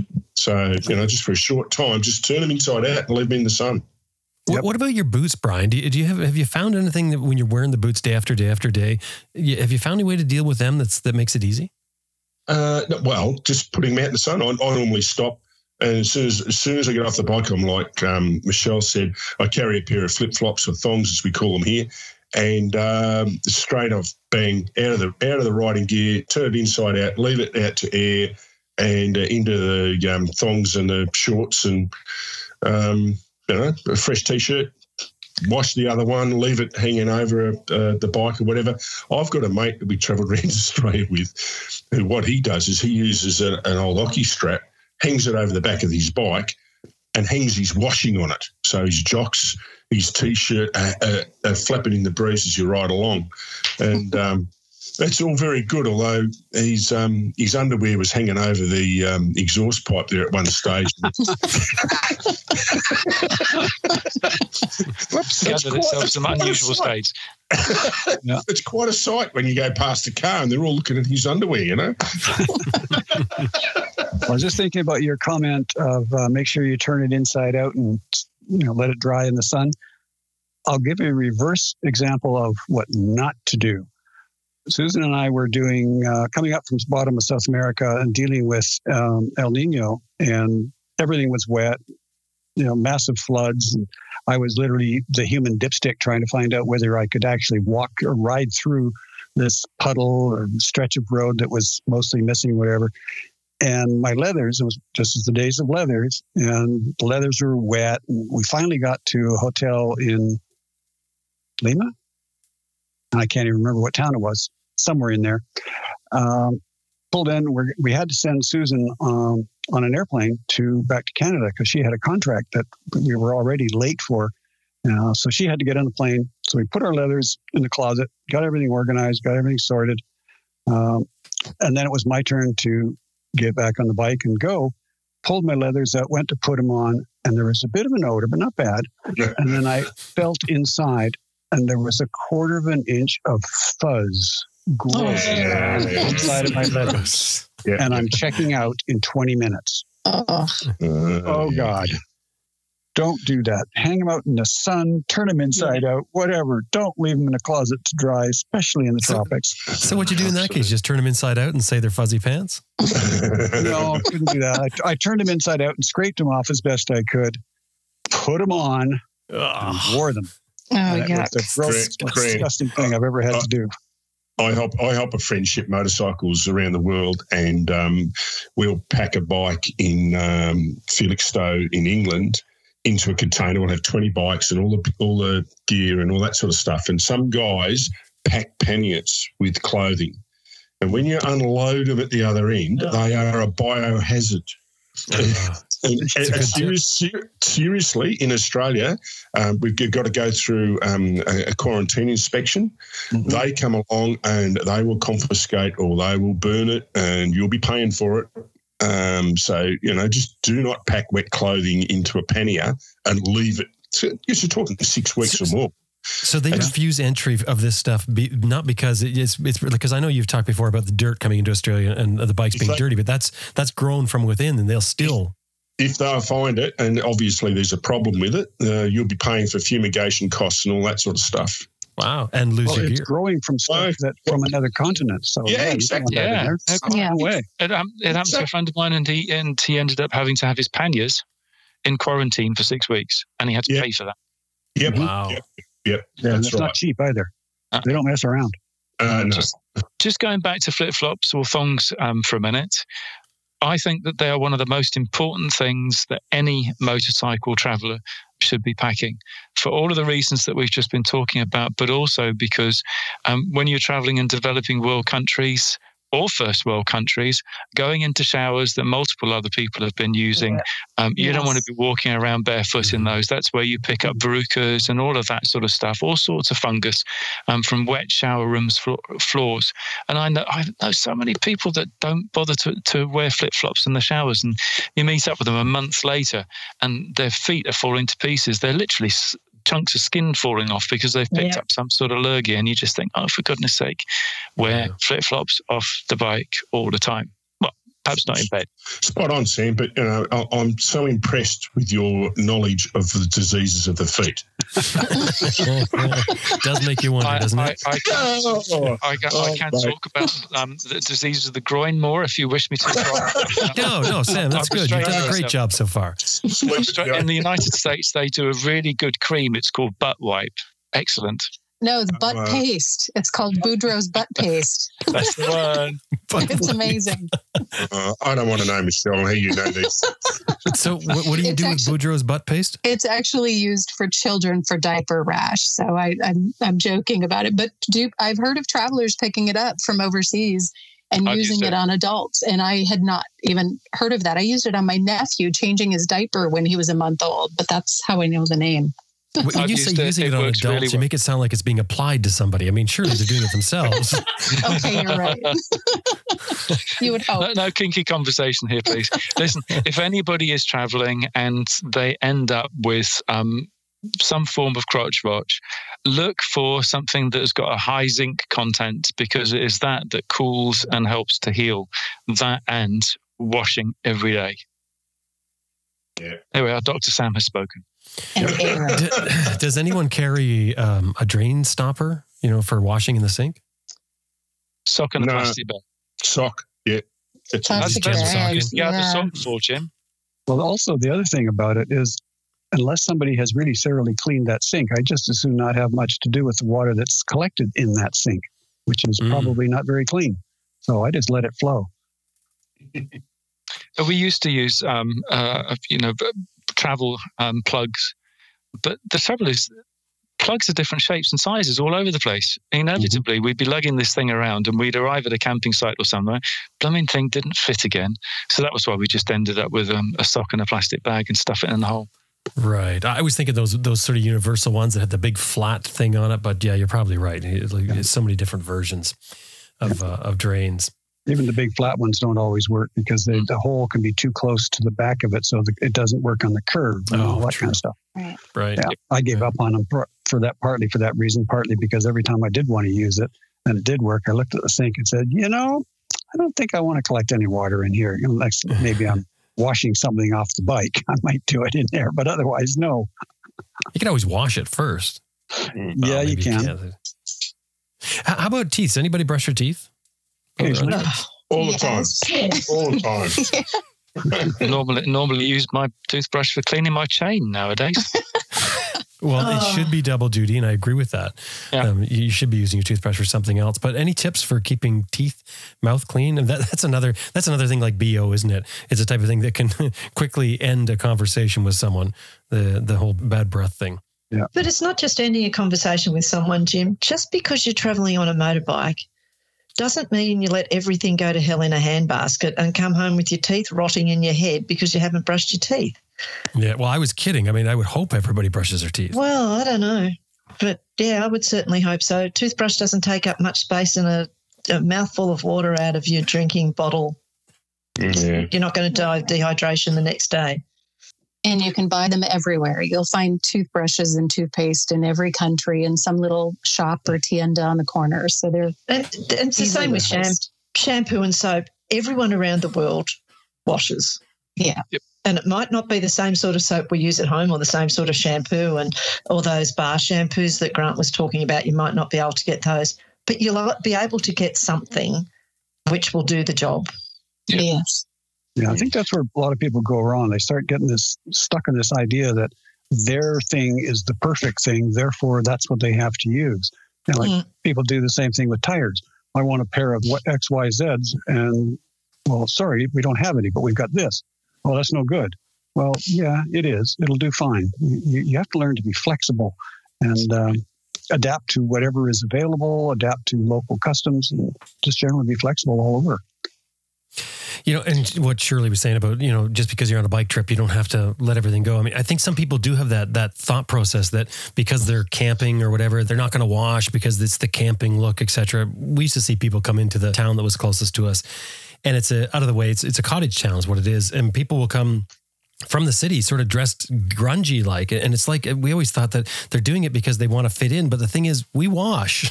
you know, like everybody doesn't matter where you are, you Yeah. wash. The the Yeah. grunge thing, you know, so it, it doesn't go along with motorcycling to be the dirty, rough looking person on the motorcycle. How about shaving? Uh, Does um, does anyone give up on shaving Yep. while they're riding? Totally. I haven't shaved in I can't remember how long. Let me see. Let it grow that? wild? Well, I do. I, I do a trim. Yeah, so, so you're you're still short. keeping neat. Yeah, absolutely. Letting it go and just be long and messy. It, it's it's not fun. It's annoying. I I use a, um, a little electric razor um, because uh, I've got a friend who said, you know, sometimes you, if you get a nick when you're shaving with a, a safety razor, uh, it um, uh, the water could be contaminated or whatever. You're better off just um, using a a little um, electric razor, which has got it runs on two AA batteries, Which you can Mm. buy anywhere. and uh, I've had it for years and years and years, and I haven't seen anything better. And it's fine for travelling, but you know, I just have a little scrape on either side and let the chin grow because that's a nice protection when it's nice and cold. The goatee beard, Yeah. that's better. Yeah. That's better. Ladies, you're- well, um, do you shave your legs and do you Yeah. still shave them when you're traveling? Yeah. No. It, it depends. It, if so, if I'm in a clo- cold climate and I'm going to be traveling where I'm not going near a beach or something like that, I'll actually not shave my legs for a bit. It keeps me a little bit warmer. Um, but that takes a while. It takes a few weeks to get to that point. Just buy a pair of long johns, Michelle. There you go. That's right. I carry that. That's. I still want the extra layer. I- I'm just always Oh. entertained by the porcupine look. yeah. You know, the, the, the hairy legs with the, the sticking out through the long johns. It's, Oh yeah, no. I think you mainly get that if you actually shave your legs, because then it's sort of like it pokes through easier, you know. But if it's just if you if you always have hairy legs, then it just sort of folds down. I don't want to do this. I don't want you to do it either. Thank you, Shirley. Thank you for putting an end to that. How about dishes? Uh, does anyone have any tips for for dealing with dishes and dirty dishes if you're camping and eating and making your own food? Wash them. Yeah. Good. No, if you have one, just call it out, Michelle. That's little bit of great. I um I carry dish soap uh, usually, and again I I buy that in countries. You can usually find just a small bottle of some sort of liquid dish soap, and that's what I use for my laundry and my dishes. I'll use it for cleaning the bike. Um, all sorts of stuff. And again, that collapsible sink that I love and use for everything. so We always carry it too because if you don't clean your dishes properly, then you've got a chance of, you know, something festering and, and making you sick. And what's the point? You're out there to travel and have fun, not make yourself ill. Um, we we also use washing up liquid because not only for that, but also it's very handy for putting tires back on. Yeah. Was about, I was Well, about to yeah, say that's that. Absolutely. double, double use, says here. And I'm glad you said about the, the the dishes, everybody, because um, I think some people I've seen people who just wipe their their dishes out. They think Oh, again, no. I'm just camping, and they're wiping it out. But I mean, you're bound to get sick doing that. Yeah, you got to do a thorough wash for sure. I mean, looking after your health, to me, is the most important thing on the whole trip. As soon as you're not healthy, it's not fun. So if you want to have fun, stay healthy and washing, keeping things clean, washing your dishes thoroughly with water that's safe, that you know is safe, not just out of the stream or whatever. You got to do that. You got to be careful. And that's what all about clean clothes as well, and you Mhm. know, clean socks, and Yeah. Because once you get sick, it's a it ruins your holiday. Oh, it yeah. ruins your trip. It's you can there's be sick nothing for weeks. worse. Yeah. yeah. Yeah, Well, I've been sick for three see weeks. For three weeks straight, and um, where was I? Tunisia. Man, that is just miserable. You know, you're supposed to be there for a vacation, but you're sick, you're sick, you're sick, and you just don't feel good. And it, it's just hard all around, and it's expensive to be sitting in a hotel for three weeks too. It's not Yeah. fun. Mm-hmm. So For you got to look after sure. yourself a little bit. You know, ten minutes a day to keep you and your stuff that's important clean could save you weeks in a hotel stuck sick, sick as a dog. So it's worth it. And Absolutely. water, water out of Minor- the water, water out of a stream. I, uh, the shell was um, we, we we crossed some little river some time ago now, and uh, it was a beautiful looking little stream. She took a sip of water out of this stream, and within sick for three days. within hours, Yeah. it was oh I've got to find a toilet. Oh I'm really crook. Oh, and it, would- you would cook for three days, wouldn't you? Yeah. Yeah. You don't know what's. It could be a dead cow in the stream upstairs. You know, Yeah. upstairs. And human beings kind of been there. I'm afraid we um, do things by the side of streams that we really shouldn't be doing, and that just makes the mess for everybody. Yeah. Oh yeah. Michelle, do you have something? No, I was just going to say it's never any fun to try and find a doctor and make time in your schedule and deal with language barriers when you're sick in a foreign country. So, Yeah. the, as you have all said and pointed out really very rightly, the things that you can do to prevent getting sick can make all the difference in your trip. Yeah. Does anyone exercise? A certain amount, yeah. I, we try and make sure we at least go for a walk. Yep. Um, I'll do a few, you know, a bit of yoga, stretching, loosening up before I get on the bike on a regular basis. Um, nothing really serious. It just takes, it's too much effort. You know, if I'm staying in a hotel and I can have a shower after a good workout, yep, I'll do a good workout. You know, just body weight stuff. And that really helps, makes me feel better. If I don't do it, I start to feel bleh pretty quickly. So it helps, but it's hard to do. Yeah, it depends where you are. Sometimes it's just bike fit. You know, I, I find um, if, if you do a big day on the bike and your head, your neck might ache for a while. You mightn't be holding your arms quite right. You mightn't have the right bend in your arms, things like that. But after a, after a while, you get bike fit and you're okay. Um, uh, yeah, but I'm like you, Grant, and we'll go for a walk or uh, you start exploring. And I find I usually lose weight when we're on a big trip anyway because we just that's just the way we, we're living. You're just Yeah, you're active all the time, aren't you? Yep, constantly on the go Yeah. instead of sitting Yeah, around watching. TV. Yeah, that's right. That's uh, that's exactly right. Yeah, and I do the same thing, maybe a bit of stretching, especially in the mornings and the evenings. So if I'm getting on the bike for the day, I'll do some head and neck stretches and a bit of yoga in the tent before I even come out of the tent in case there's mozzies or bugs around. Um, Mhm. But just get some good stretching for your back, legs, everything. But I find, in particular, me, I have an issue with my neck bothering me, and I wear a helmet with a bit of a peak on the front of it. And if you're any kind of windy conditions, you you get that bobblehead thing going on. Um, that can be kind of hard on your neck and your upper shoulders. So it's really good to do some stretching for all of that. hmm I've got some dodgy discs in my lower back, and um, I have to do exercises every morning. And um, it's always quite entertaining if there's a picnic bench. Then I'll get my, my sleeping mat up on the pitch- picnic bench and do my exercises up there. I've had a crowd before cheering me on. I thought about putting thought about putting a cap down once. Why not? People always ask, how do you how do you finance this traveling? Well, there you go. Some of the demonstrations. Exercise your way, way around the world. Yeah. These days, you could do it on YouTube. Think of all the wonderful backgrounds you could have for yoga classes. Yeah. Now, um, to wrap this piece up, what about toilets? What kind of toilets could you expect to find? Can I just say something, Jim? Yeah, sure. How long have we been doing this show now? Uh, f- uh, four or five years. And it has taken you four or five years to get up the courage to let us talk about toilets. I think we've had a comment or two along the way.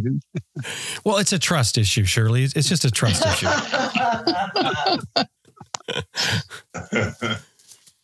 Well, So, I, I want to go first. go for it, go for it. Uh, Go for Shirley's favorite Itching to topic here. Let's go. Toilets for so long. I want to do my worst toilet and my best toilet. uh, Worst toilet has to be the really um, down market petrol stops on the Trans Siberian Highway. They are the grossest toilets ever. Just even ex- even that. Brian balked at the at the condition of these toilets. And the best toilets you will find anywhere is Japan, where Hmm. they have heated seats and music and they flush themselves and it's just a real serene experience to use Wow. a toilet. Oh, Japan. Shirley, It's I like could hear don't the want you to joy in your voice. but Shirley you, you said about the Trans Siberian toilets being the worst. Can you describe that? That just Well, doesn't say anything. Just say the worst. There are worst. holes in the ground which are fine. Drop toilets are fine, but there are holes in the ground that a lot of people don't actually make the hole in the ground. And Mm. um, even out the door. yeah, uh, the first one we saw uh, a little minibus full of uh, business people pulled up in this petrol station, and um, the only thing they sell is petrol, and that's sold to you by a woman who lives in a box who's one of they are the unhappiest people you will ever meet in the world the women working in those petrol stations. And a woman got out of the little minibus in a really nice business suit with a pair of high-heeled shoes on walked into this toilet and came out wiping the side of her shoes on the side of the the um, the ledge of the path, trying to get off her shoes clearly what had been around this toilet.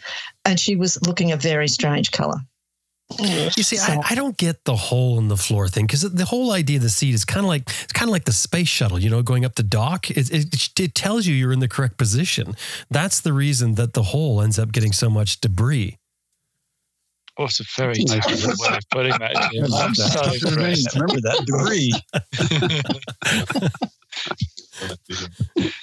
Now you know why they called the crappers. Yeah Okay, so we're gonna, we're going down this road now. So how about crap word, remember? Um, my old my old knees just can't take that crouching tiger position for too long. I've got to say. Yeah. Mm. And you don't want to lean against the wall in those places, do you? Uh, I don't want to touch it. I don't wanna touch So uh, let, us get into how we deal with it. Uh, what, what kind of things have you guys come up with? What's in your own toilet kit? What's your method? It. always take Carry your own paper. toilet paper. always carry hand sanitizer Yeah, hand, hand sanitizer, toilet paper, and um, if you're out in the bush, a piece of rope. no one's going to To understand tie between two trees? Yeah, well, uh, yeah. Well, no. Um, yeah, you use a piece of rope to um, tie, tie onto a branch or something and lean back. Just hold it with one hand and lean back. It's a very easy way to um, go to Oh, the toilet. that's, That's a recipe for disaster. You- you- There's a stance you can you can Well- do just by crouching down. You balance yourself, and if you have any slope on the ground at all, you put the slope behind you, so you're looking downhill. That's the balanced position to be in, and and put your heels right over the hole. That should that should position you just about right. The, the- the thing is, guys- Brian, Take a little practice. Holding this rope, it's just like if anything goes wrong, one slip and well, you know, the rope terrifies me. But this is why you always carry a spare guy line in your pocket, or one of the reasons. yeah, exactly. Have you guys all seen um, Slumdog Millionaire, the movie? Oh yeah, yeah, I did quite a while ago. Is, isn't that an amazing um, movie? Yeah. Uh, but India, for me, for a long time, had the worst toilets.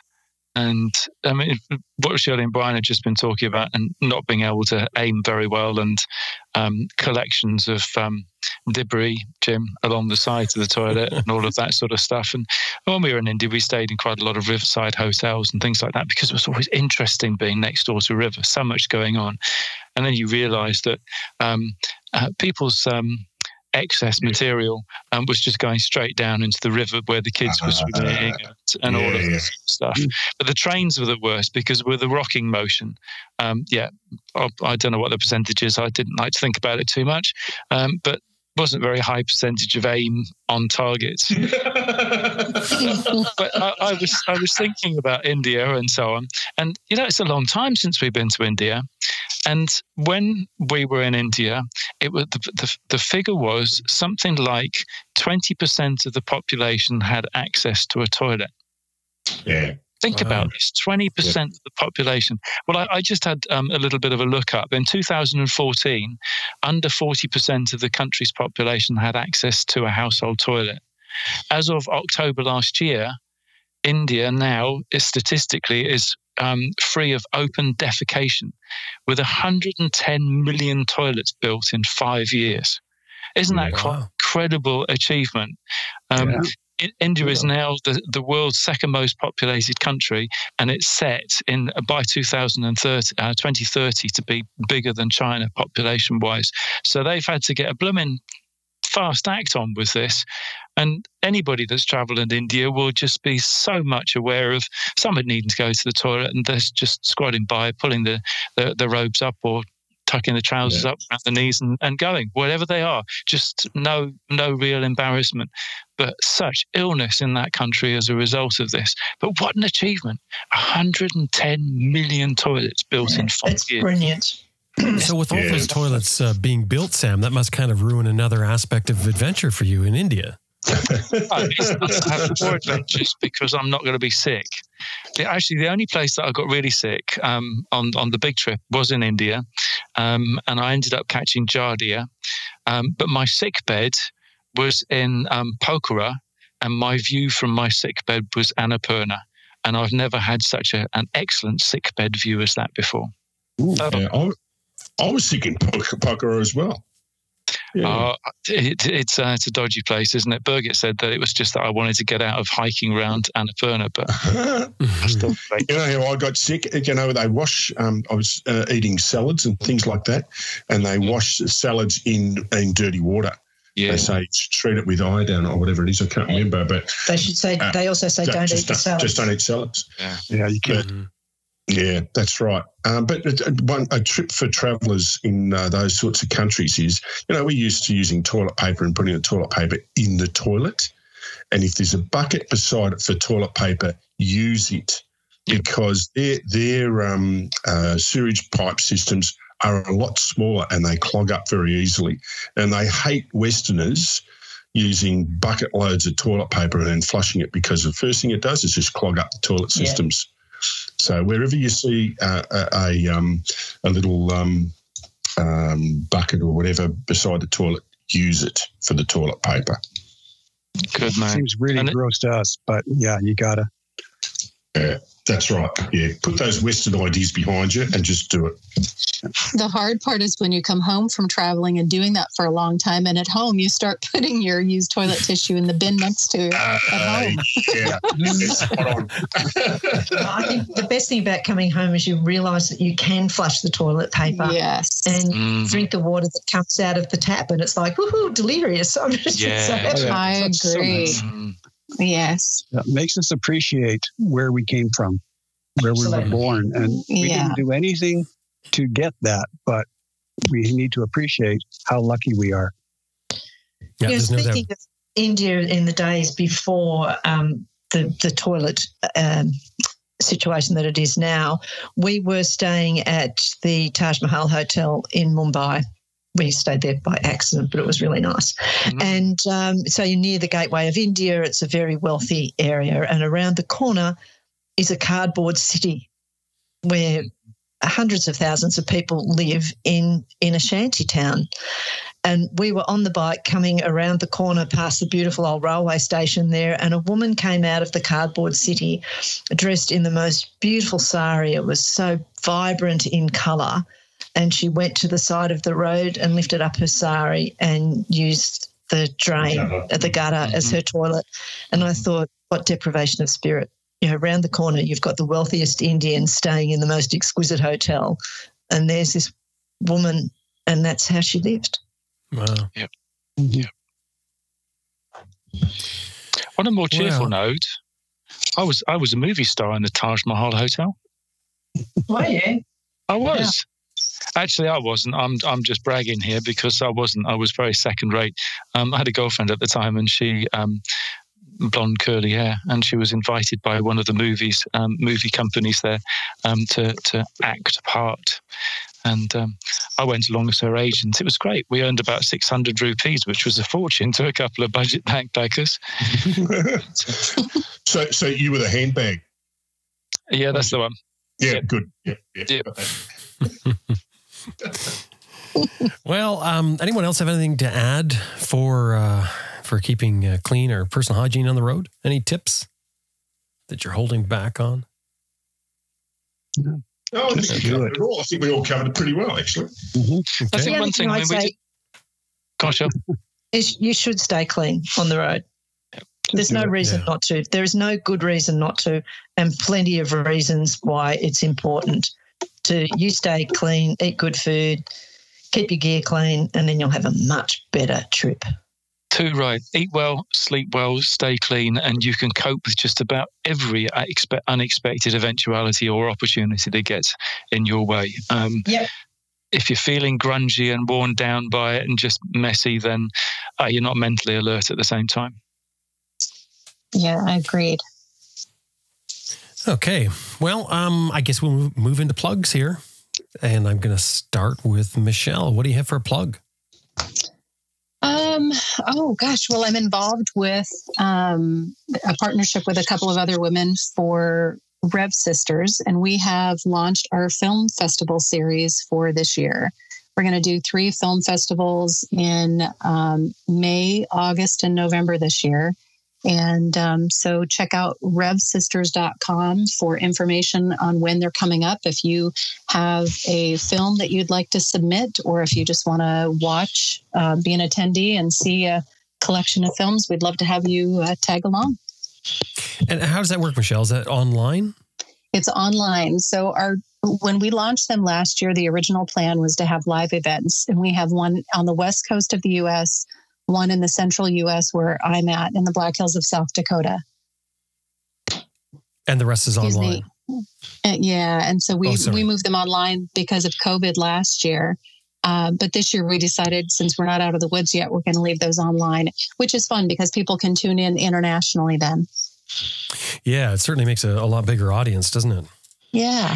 And you guys had loads of films last year. I mean, for the first one you did, there was a lot of films. there were a lot of films. We've kind of dialed it back a little bit. Um, but I think we're averaging around eight to 10 hours of films that you get to watch in a weekend, and that's free. So all you have to do is register and get then the uh, password, the access. The link will be sent to you when the film festival goes live. But they are free film festivals for the first weekend. And if for some reason that weekend isn't enough viewing time, then you can buy and pay for an extended viewing pass and have up to two weeks to watch those films. Very nice. And what's the website? It is revsisters.com. Rev, Okay. like you rev your motorcycle. Right. And we'll have that link in the show notes as well. Sam, what do you have? Can I just jump in here? Um, I've been completely privileged to be invited to be one of the judges for two of the festivals, and I am absolutely gobsmacked by the quality and mix of movies. Um, judging was really, really difficult because these movies are such fantastic things, and amazingly diverse. I learned about things to do with motorcycling that I had no idea even existed. Um, so I absolutely highly recommend that everybody for the next Rev Sisters Film Festival um, get stuck in with this. You you will have hours of brilliant entertainment. Oh, very nice. Okay. Thank you, Sam, and thanks very much for being a judge, Jim. We've uh, we've asked you to too, so thank you so much, both of yeah. you, for your help. Mm. Shirley, what do you oh, have no. for a plug? I don't. I'm sorry. you don't. You don't. You don't have anything. I don't have a plug. Are no. your guests up yet? Uh, one is. Um, oh, very uh, the other one is still snoozing. Yeah. Did you give him give him toast and some Vegemite? No, we're going out to brunch. Oh, right. So you're holding Part of that. the birthday okay. feast. His birthday goes on and on and on. right. It's, it's Shirley's birth year. Right. Okay. Brian, what do you have? Um, on on the sixth of March this year, uh, there's a movie called Stone, a, a, replay of the movie Stone, which is an iconic Australian motorcycling movie, which was first screened in the 1970s. So I think about 72, 73. Um, it was produced by a fellow by the name of Sandy Harbutt, who um, recently passed away and they're doing a recreation of or, or, rerun of the movie at a local driving theatre at a place called Dubbo in New South Wales. Now, this movie is pretty iconic. They actually used um, the Hells Angels in one of the fight scenes because they had no bloody budget when they made this movie. And it's about um, uh, a group of guys, misfits that have come back from the Vietnam War and um, being targeted by someone killing them off. Anyway, it's, a, it's an old classic movie, very dated. But I remember going and watching it uh, with my mates as a young fella, riding our motorcycles into the local drive-in, laying back on a, a sleeping bag and watching the movie. And they're going to do it again on the 6th of March at Dubbo. Now, when that, they had a um, a rerun of, um, they had a, a, scene where a, a funeral procession uh, in the, the movie, and they decided to do a rerun of that um, uh, in Sydney. 35,000 motorcyclists turned up to wow. do a ride up a freeway from uh, Sydney to Gosford. And um, Sandy, as I said, Sandy Harbutt passed away. So um, uh, a gang have got together to try and um, do it again at um, at Dubbo. So that's on the 6th of March. Shirley's not going. No, I'm not going. But can I just say that Brian always thought I was pretty special. But when he found out I knew the guy who plays Dr. Death in Stone, and the same actor played Nightrider in Mad Max. Mad Max I have gone up in Brian's estimation. Oh, is that right? it's all who you know. Good on you. So if, any, if, if anyone wants to get out there, um, the tickets are online and, and the, the drive-in will be for motorcyclists only, no cars. Um, you go on to www.123tix.com.au, the Sandy Harbutt Memorial Screening of Stone. And you can see there's a documentary called Forever Stone on YouTube, YouTube which I presume is international. And that shows you clips from the movie and how they made the movie with um, the stunt riders, and most of whom weren't actually stunt riders. They were just men who fall off motorbikes. So it's good. It's good fun. It's everybody. Yeah. Yeah, yeah, yeah. and, and, Brian, you're going to send those links to me and we'll put them in the show notes. Yeah, I'll, I'll do that. Sam, you could have a starring role falling off a motorbike. Just tell them I'm experienced. Sam, what do you have for plugs? Um, I have some thank yous. Um, I have to say, um, but this started off because this week I've been getting um, the royalty figures in for book sales over Christmas, and I'm just completely humbled. And I know that a lot of Adventure Rider Radio Raw listeners have been buying books um, because I've been getting messages from you guys saying that you're doing it. And I just want to say thank you very much. Um, times have been tight without being able to do presentations and book signings in a face to face. But um, you guys buying books online um, has been absolutely fantastic. Um, and the book depository, um, sending the books out right the way through all the coronavirus period and all of that sort of stuff has just been amazing. So I, I just want to say thank you very much. Um, to everybody who's ordered copies and t-shirts too. Um, I know that some of the T-shirts took quite a long time um, to get to people, um, a- again because of the coronavirus. But um, yeah, so thank you very much, um, and also thank you very much for all the thumbs up on Facebook and Instagram and so on about Raw. Um, we've been getting some great feedback from you guys, so cheers. It's it's really nice that you're you're following along and listening in. Nice one. And if you've already bought Sam's books to help out further, you've got T-shirts. I just looked at them the other do. day. They're Yeah, I cool do. looking T-shirts. I know I made fun of you for them before, but they're very cool looking. Thank you very much. I Um, only made fun of you because you spent so much time picking the material. You know that. Yeah, I know you did. You've just got a rotten sense of humour, Jim. Yeah, Wind well, up, that's- That's the way You're, you're forgiven because you got the word in for me then. Do you have something else on there, Sam, that you No, I in your mind? It, it was just a genuine thank you um, because I have been very humbled um, and I'm feeling, yeah, very smiley at the moment. Well, that is great to hear. Honestly, that is really good to hear uh, in this time. Grant, what do you have? Not uh, an awful lot of tremendous excitement, uh, but however, we are cautiously optimistic that we will have a few events this year. Uh, Nice. We've got uh, France is happening. Uh, we've got Romania and a few others. So go to the website, check out horizonsunlimited.com slash events and see what is coming, what we're hoping to have. All dates, of course, are subject to change. But uh, we also have an updates list. If you go to that horizonsunlimited.com slash events, you'll see, click a link and you can be put on the updates list for any events that are in your area. And we will let you know what the status is, when we're opening registration, if we're opening registration, or if we're changing things. Oh, that's pretty cool. So, do you have to go to your area to put your name in, or you just put your name in general and pick your area? Pick your area, pick which event you're interested in. If you're interested in two or three, you can, of course, sign up for two or three. But what we don't want is to have um, events, 20 events on, or information on 20 events going out to everybody because Right. you don't care about Romania if you're not even going to be in Europe. So we're specific Mhm. to the event. Nice. Okay. The other thing I wanted to mention, um, go to if, if you're still in lockdown, and I know lots of people still are and can't go anywhere. I was just talking to somebody said I haven't been out of the house in three weeks. Mm, yeah, okay, I get that. Go to vimeo.com slash horizons unlimited and check out the achievable dream and start planning, figuring out what you need to know so that you can get out there and travel the world when it's available. We hope that will be soon. Well, that is great. And the other thing I was going to mention, I was just thinking while you're talking there, because we talked about things that you can do while you can't travel, maybe internationally, maybe you just can travel around your, your own area, but you can certainly plan. And um, the the hub Horizons Unlimited, it never stops with even with COVID. So you can go on there and you've got tons of information on there to help people plan and figure out what they want to do when things finally open up. Yeah, and there's there's mini adventures or micro adventures as we call it. Uh, get out and check out your gear. Go and do little trips. Set up camp somewhere. It doesn't even have to be very far. I mean, there's there's a campsite. Um, what is it? About 45 minutes from here. You're out in the woods. You're beside a river. There's no facilities. Nothing. Okay. Set up camp. Check out your gear. Make sure you got it all figured out. Figure out what you don't use on a weekend camping trip, and maybe you can decide to not take some of that stuff that you thought was so important that isn't. You know, just work through so that when it's time to go, you are prepared.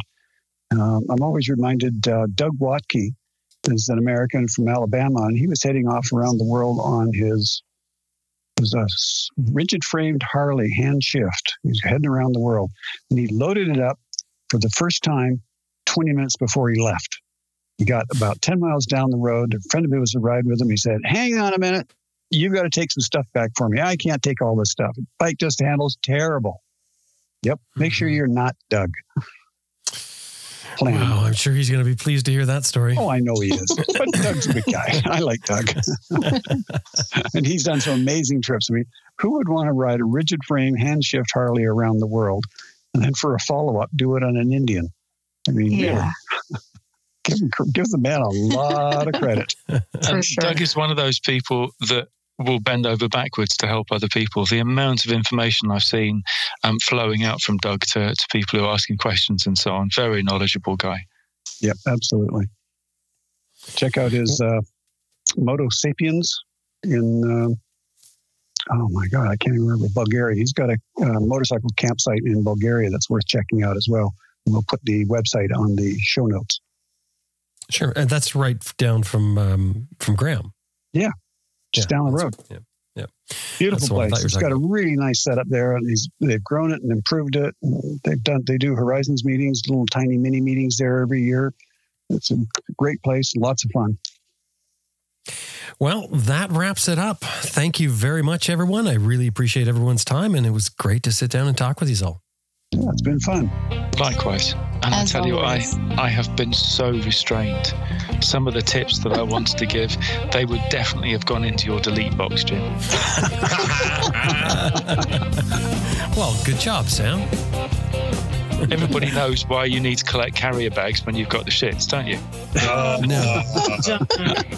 no. Why? What do you do with them? Well, you've got to have something to put over your feet so that you can guard against the splatter. See, I told you I would be restrained. and that's why she, uh, that's why Sam knows all about um, feet hygiene.